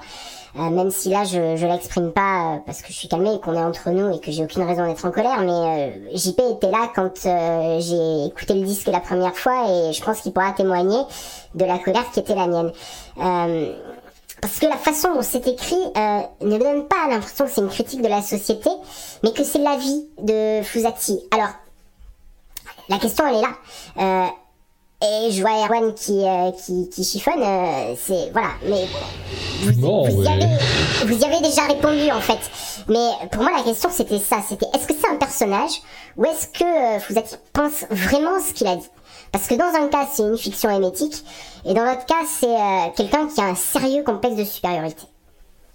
Mais vous m'avez vous m'avez répondu en me disant que c'était un, un personnage, donc euh, voilà. Et puis, et puis en, vrai, de tout, de- de tout ce qui est évoqué de bizarre dans le disque, s'il n'a qu'un complexe de supériorité, on s'en sent pas trop mal. Mais pour moi, moi, il y a zéro moment où je vois une question de. Même, imaginons même que ce soit le propos premier degré de quelqu'un. Et je- moi, je vois pas la supériorité non Je plus vois pas la supériorité dans, Ouais, le, dans le. Quand, quand il dit, euh, quand il dit dans, dans comment Il y a, une la phrase, il y a une phrase problématique dans le disque là-dessus, mais c'est tout. Le reste du temps, jamais. Mais, euh, mais c'est comme l'a Je le prends plus comme, l'heure. comme un. Pour moi, c'est pas un sentiment de supériorité, c'est le mec qui, qui se sent mal euh, et, qui voue une, une haine à la fois aux, autres et à, et Je Donc pour moi, il n'y a aucun, aucun sentiment de supériorité. Je me suis peut-être planté sur la lecture, hein. Je sais pas, c'est pas impossible. Bah, ou, même alors, ou probable. alors ils se, ils se vantent d'avoir un appart de merde et de manger de la merde aussi. Peut-être que c'est ça. hein. Ou il est peut-être frustré pas- aussi. Je pas- peux pas peut-être pas plus que ça. Je pense qu'il y a sa, beaucoup. sa façon de, de savoir, de, de se dire moi, c'est moi qui ai raison. Tu sais ce qu'on a dit tout Ah, à par l'heure oui, bah C'est- sur une ça phrase. je parle. C'est sur une Ouais, phrase. c'est sur une phrase, mais qui est, euh, qui est dans le morceau titre euh, de, de l'album. Oui, oui, moi, je suis d'accord avec toi. Ça, pour le coup, euh, cette phrase me pose question, moi aussi. Donc, euh, Bon, voilà. du- enfin, après, euh, tout ça n'est pas très très grave. Hein, et j'espère que. je- enfin, je dis surtout que c'est pas grave pour éviter de recevoir des corbeaux morts et des menaces de mort. On est bien d'accord. hein. Mais non, ce qui est bien, c'est quoi là, on a tous des opinions différentes et l'émission est beaucoup plus intéressante comme ça.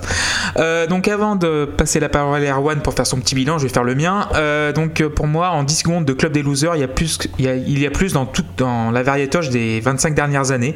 En 10 secondes, il arrive à résumer beaucoup de trucs. Euh, la musique comme dans les paroles, il y a un côté très 60s qui me qui m'attire. 60s, 70s, bah, dans les instrus jazz, euh, un petit peu, euh, peu jazz fusion, un petit peu prog, euh, complètement ma cam. Et en fait aussi, la musique sert à provoquer les esprits, on l'oublie trop souvent. Et, c'est un album qui fait du bien, même si le propos est vraiment injurieux et, et provoquant. Mais pour moi, c'est un album qui fait du bien. C'est l'un des grands albums de la variété française, pardon, de la chanson française de ces 15 dernières années. Pour moi, il prend un 9 sur 10. Erwan, Ouais, Je peux y aller ouais, ouais. Bah, je vais, promis, je fais vraiment un max pour être, euh, pour être concis. Je vais prendre les choses point par point. La musique, on a affaire à un, à un digger, collectionneur de disques parisien qui a 40 balais et qui ponce euh, du jazz euh, de pays perdus et des groupes de prog, etc. Il est DJ, il donne un DJ set par mois. euh, il est très reconnu pour. Il a été journaliste aussi dans des, dans espèces de webzines euh, un peu de nerd. Donc clairement, à ce niveau-là, euh, c'est quali de ouf. Pour moi, les prods, c'est quasi tout un sans faute. C'est incroyable. Le flow est rédhibitoire. euh, je suis d'accord et j'ai rien à rajouter là-dessus. Euh, euh, pour parler de la, du thème de l'album, euh, le fait de devenir adulte en refusant de devenir père, c'est-à-dire en- quitter l'adolescence sans vouloir à son tour fonder un foyer, et de la détestation euh, globale du monde, mais moi c'est plus le côté euh, devenir adulte et refus d'être père qui, qui m'intéresse. Je trouve ça cool qu'il existe un album concept qui parle de ça. Il y a plein de thèmes dans l'album qui sont abordés là et qui sont pas abordés de la même façon ou moins bien dans, dans, dans, dans plein d'autres euh, œuvres. C'est pas du tout un point de vue que je partage pourtant, hein, ni sur le monde, ni sur euh, encore une fois la paternité. On est dans cette veine très euh, euh, punk intello à la Welbeck. Il est fan de Welbeck de toute façon, il s'en cache pas. Euh, voilà, je, j'ai pas de problème avec ça. Pour parler de la vulgarité du disque, euh, déjà, je, trouve important de préciser qu'on doit pas confondre vulgarité et sexisme. C'est-à-dire qu'on peut parler de sexe crûment, dire chat, parler de facial et de sodomie sans être sexiste, parce que les femmes sont pas des enfants à qui il faut boucher les oreilles dès qu'on dit zizi, et que c'est pas un problème. Euh, par contre, on peut parler effectivement du sexisme dans le disque, j'ai pas de problème avec ça. Si vous voulez, euh, le, le prisme du disque, encore une fois, comme je le disais au début, veut qu'on aborde les interactions uniquement à travers le prisme sexuel. Donc, Seb a raison quand il dit que la femme n'est abordée qu'à travers la possible relation sexuelle qu'elle est dans l'album. Dans le concept de l'album, je trouve pas que ce soit un problème. Par contre, ce disque il est pas problématique en lui-même, mais il est issu d'une culture qui est problématique, d'une culture mâle blanc euh, où c'est pas si punk que ça de dire que la meuf est considérée uniquement comme un bout de viande et une relation sexuelle.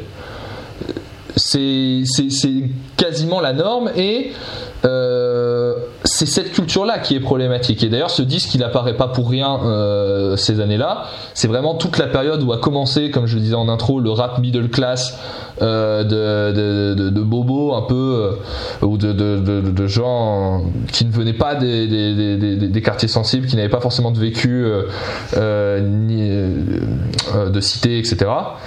Et euh, les thèmes dont se sont emparés ces rappeurs-là, bah, c'est les relations qu'ils connaissaient, et clairement, euh, ils étaient dans cette culture-là. Donc, cette culture-là est un problème, et cet objet est un objet de cette culture-là. Donc, il est autant problématique que toutes les œuvres qui en sont issues. Moi, je déteste Welbeck, par exemple, et euh, je pense que plein de gens détestent ce disque pour la même raison que je déteste Welbeck. À côté de ça, dans le genre, je trouve que c'est un de ses meilleurs représentants. Et je pense que la forme et l'intelligence du propos qu'il porte parfois euh, font que j'ai pas de problème avec le fait qu'une œuvre comme ça existe. J'ai un problème avec le fait que toutes les œuvres issues de cette culture soient comme ça. Ça, c'est un vrai souci, je trouve. Et je voulais rajouter un dernier truc qui- que j'ai oublié, tant pis, c'est pas grave. Euh, ah non, oui, euh, surtout un truc encore une fois qu'il faut vraiment préciser. N'allez pas sortir de cette émission en vous disant le rap c'est ça, parce que c'est clairement faux. Le rap ce n'est pas ça. Et euh, il y a beaucoup d'autres problèmes de misogynie dans le, dans le rap dont on pourrait parler avec un autre album, mais ça c'est vraiment un épiphénomène de, c'est presque de l'appropriation culturelle au moment où ça sort. Euh, de, c'est les, les blancs bobos s'emparent du phénomène hip-hop avec un point de vue un peu savant, etc. Euh, donc ne- voilà, ne, ne pensez vraiment pas que ce disque résume ce qu'est le rap parce que c'est faux. Je pense que c'est un disclaimer euh, important à, à poser. C'est tellement plus que ça le rap. Euh, donc voilà, je suis content de vous l'avoir proposé. Je suis content que les samples vous aient plu et qu'on ait pu. L'épisode est très très long et c'est en grande partie ma faute, mais je trouve qu'on a eu une discussion intéressante euh, dans le. Ouais, C'était une émission dans- très, très intéressante, oui. Oui, oui, dans d'accord. Oui, très dedans, intéressant. donc, euh, Et du coup, tu mettrais combien pour je, euh, pardon, conclure oui, je mets 6 à l'album. je mets 6 à l'album. Tu mets 6 sur 10 Ouais. pour Erwan. Alors, vous avez écouté la Post Club épisode numéro 40. Je voudrais remercier JP, Tim, Loïs, Seb, Jean-Jacques et Erwan. Et Luc aussi, on l'embrasse très fort. Et on va se retrouver dans 15 jours pour l'épisode numéro 41 qui va parler de Rage Against the Machine, l'album éponyme qui est sorti en 92. Euh, donc, vous nous vous avez écouté sur Ocha, Deezer, Spotify, lapostclub.fr et sur Twitter, la underscore pose underscore club. On vous embrasse tous. Restez restez chez vous. Bisous. ciao. Bisous. Bisous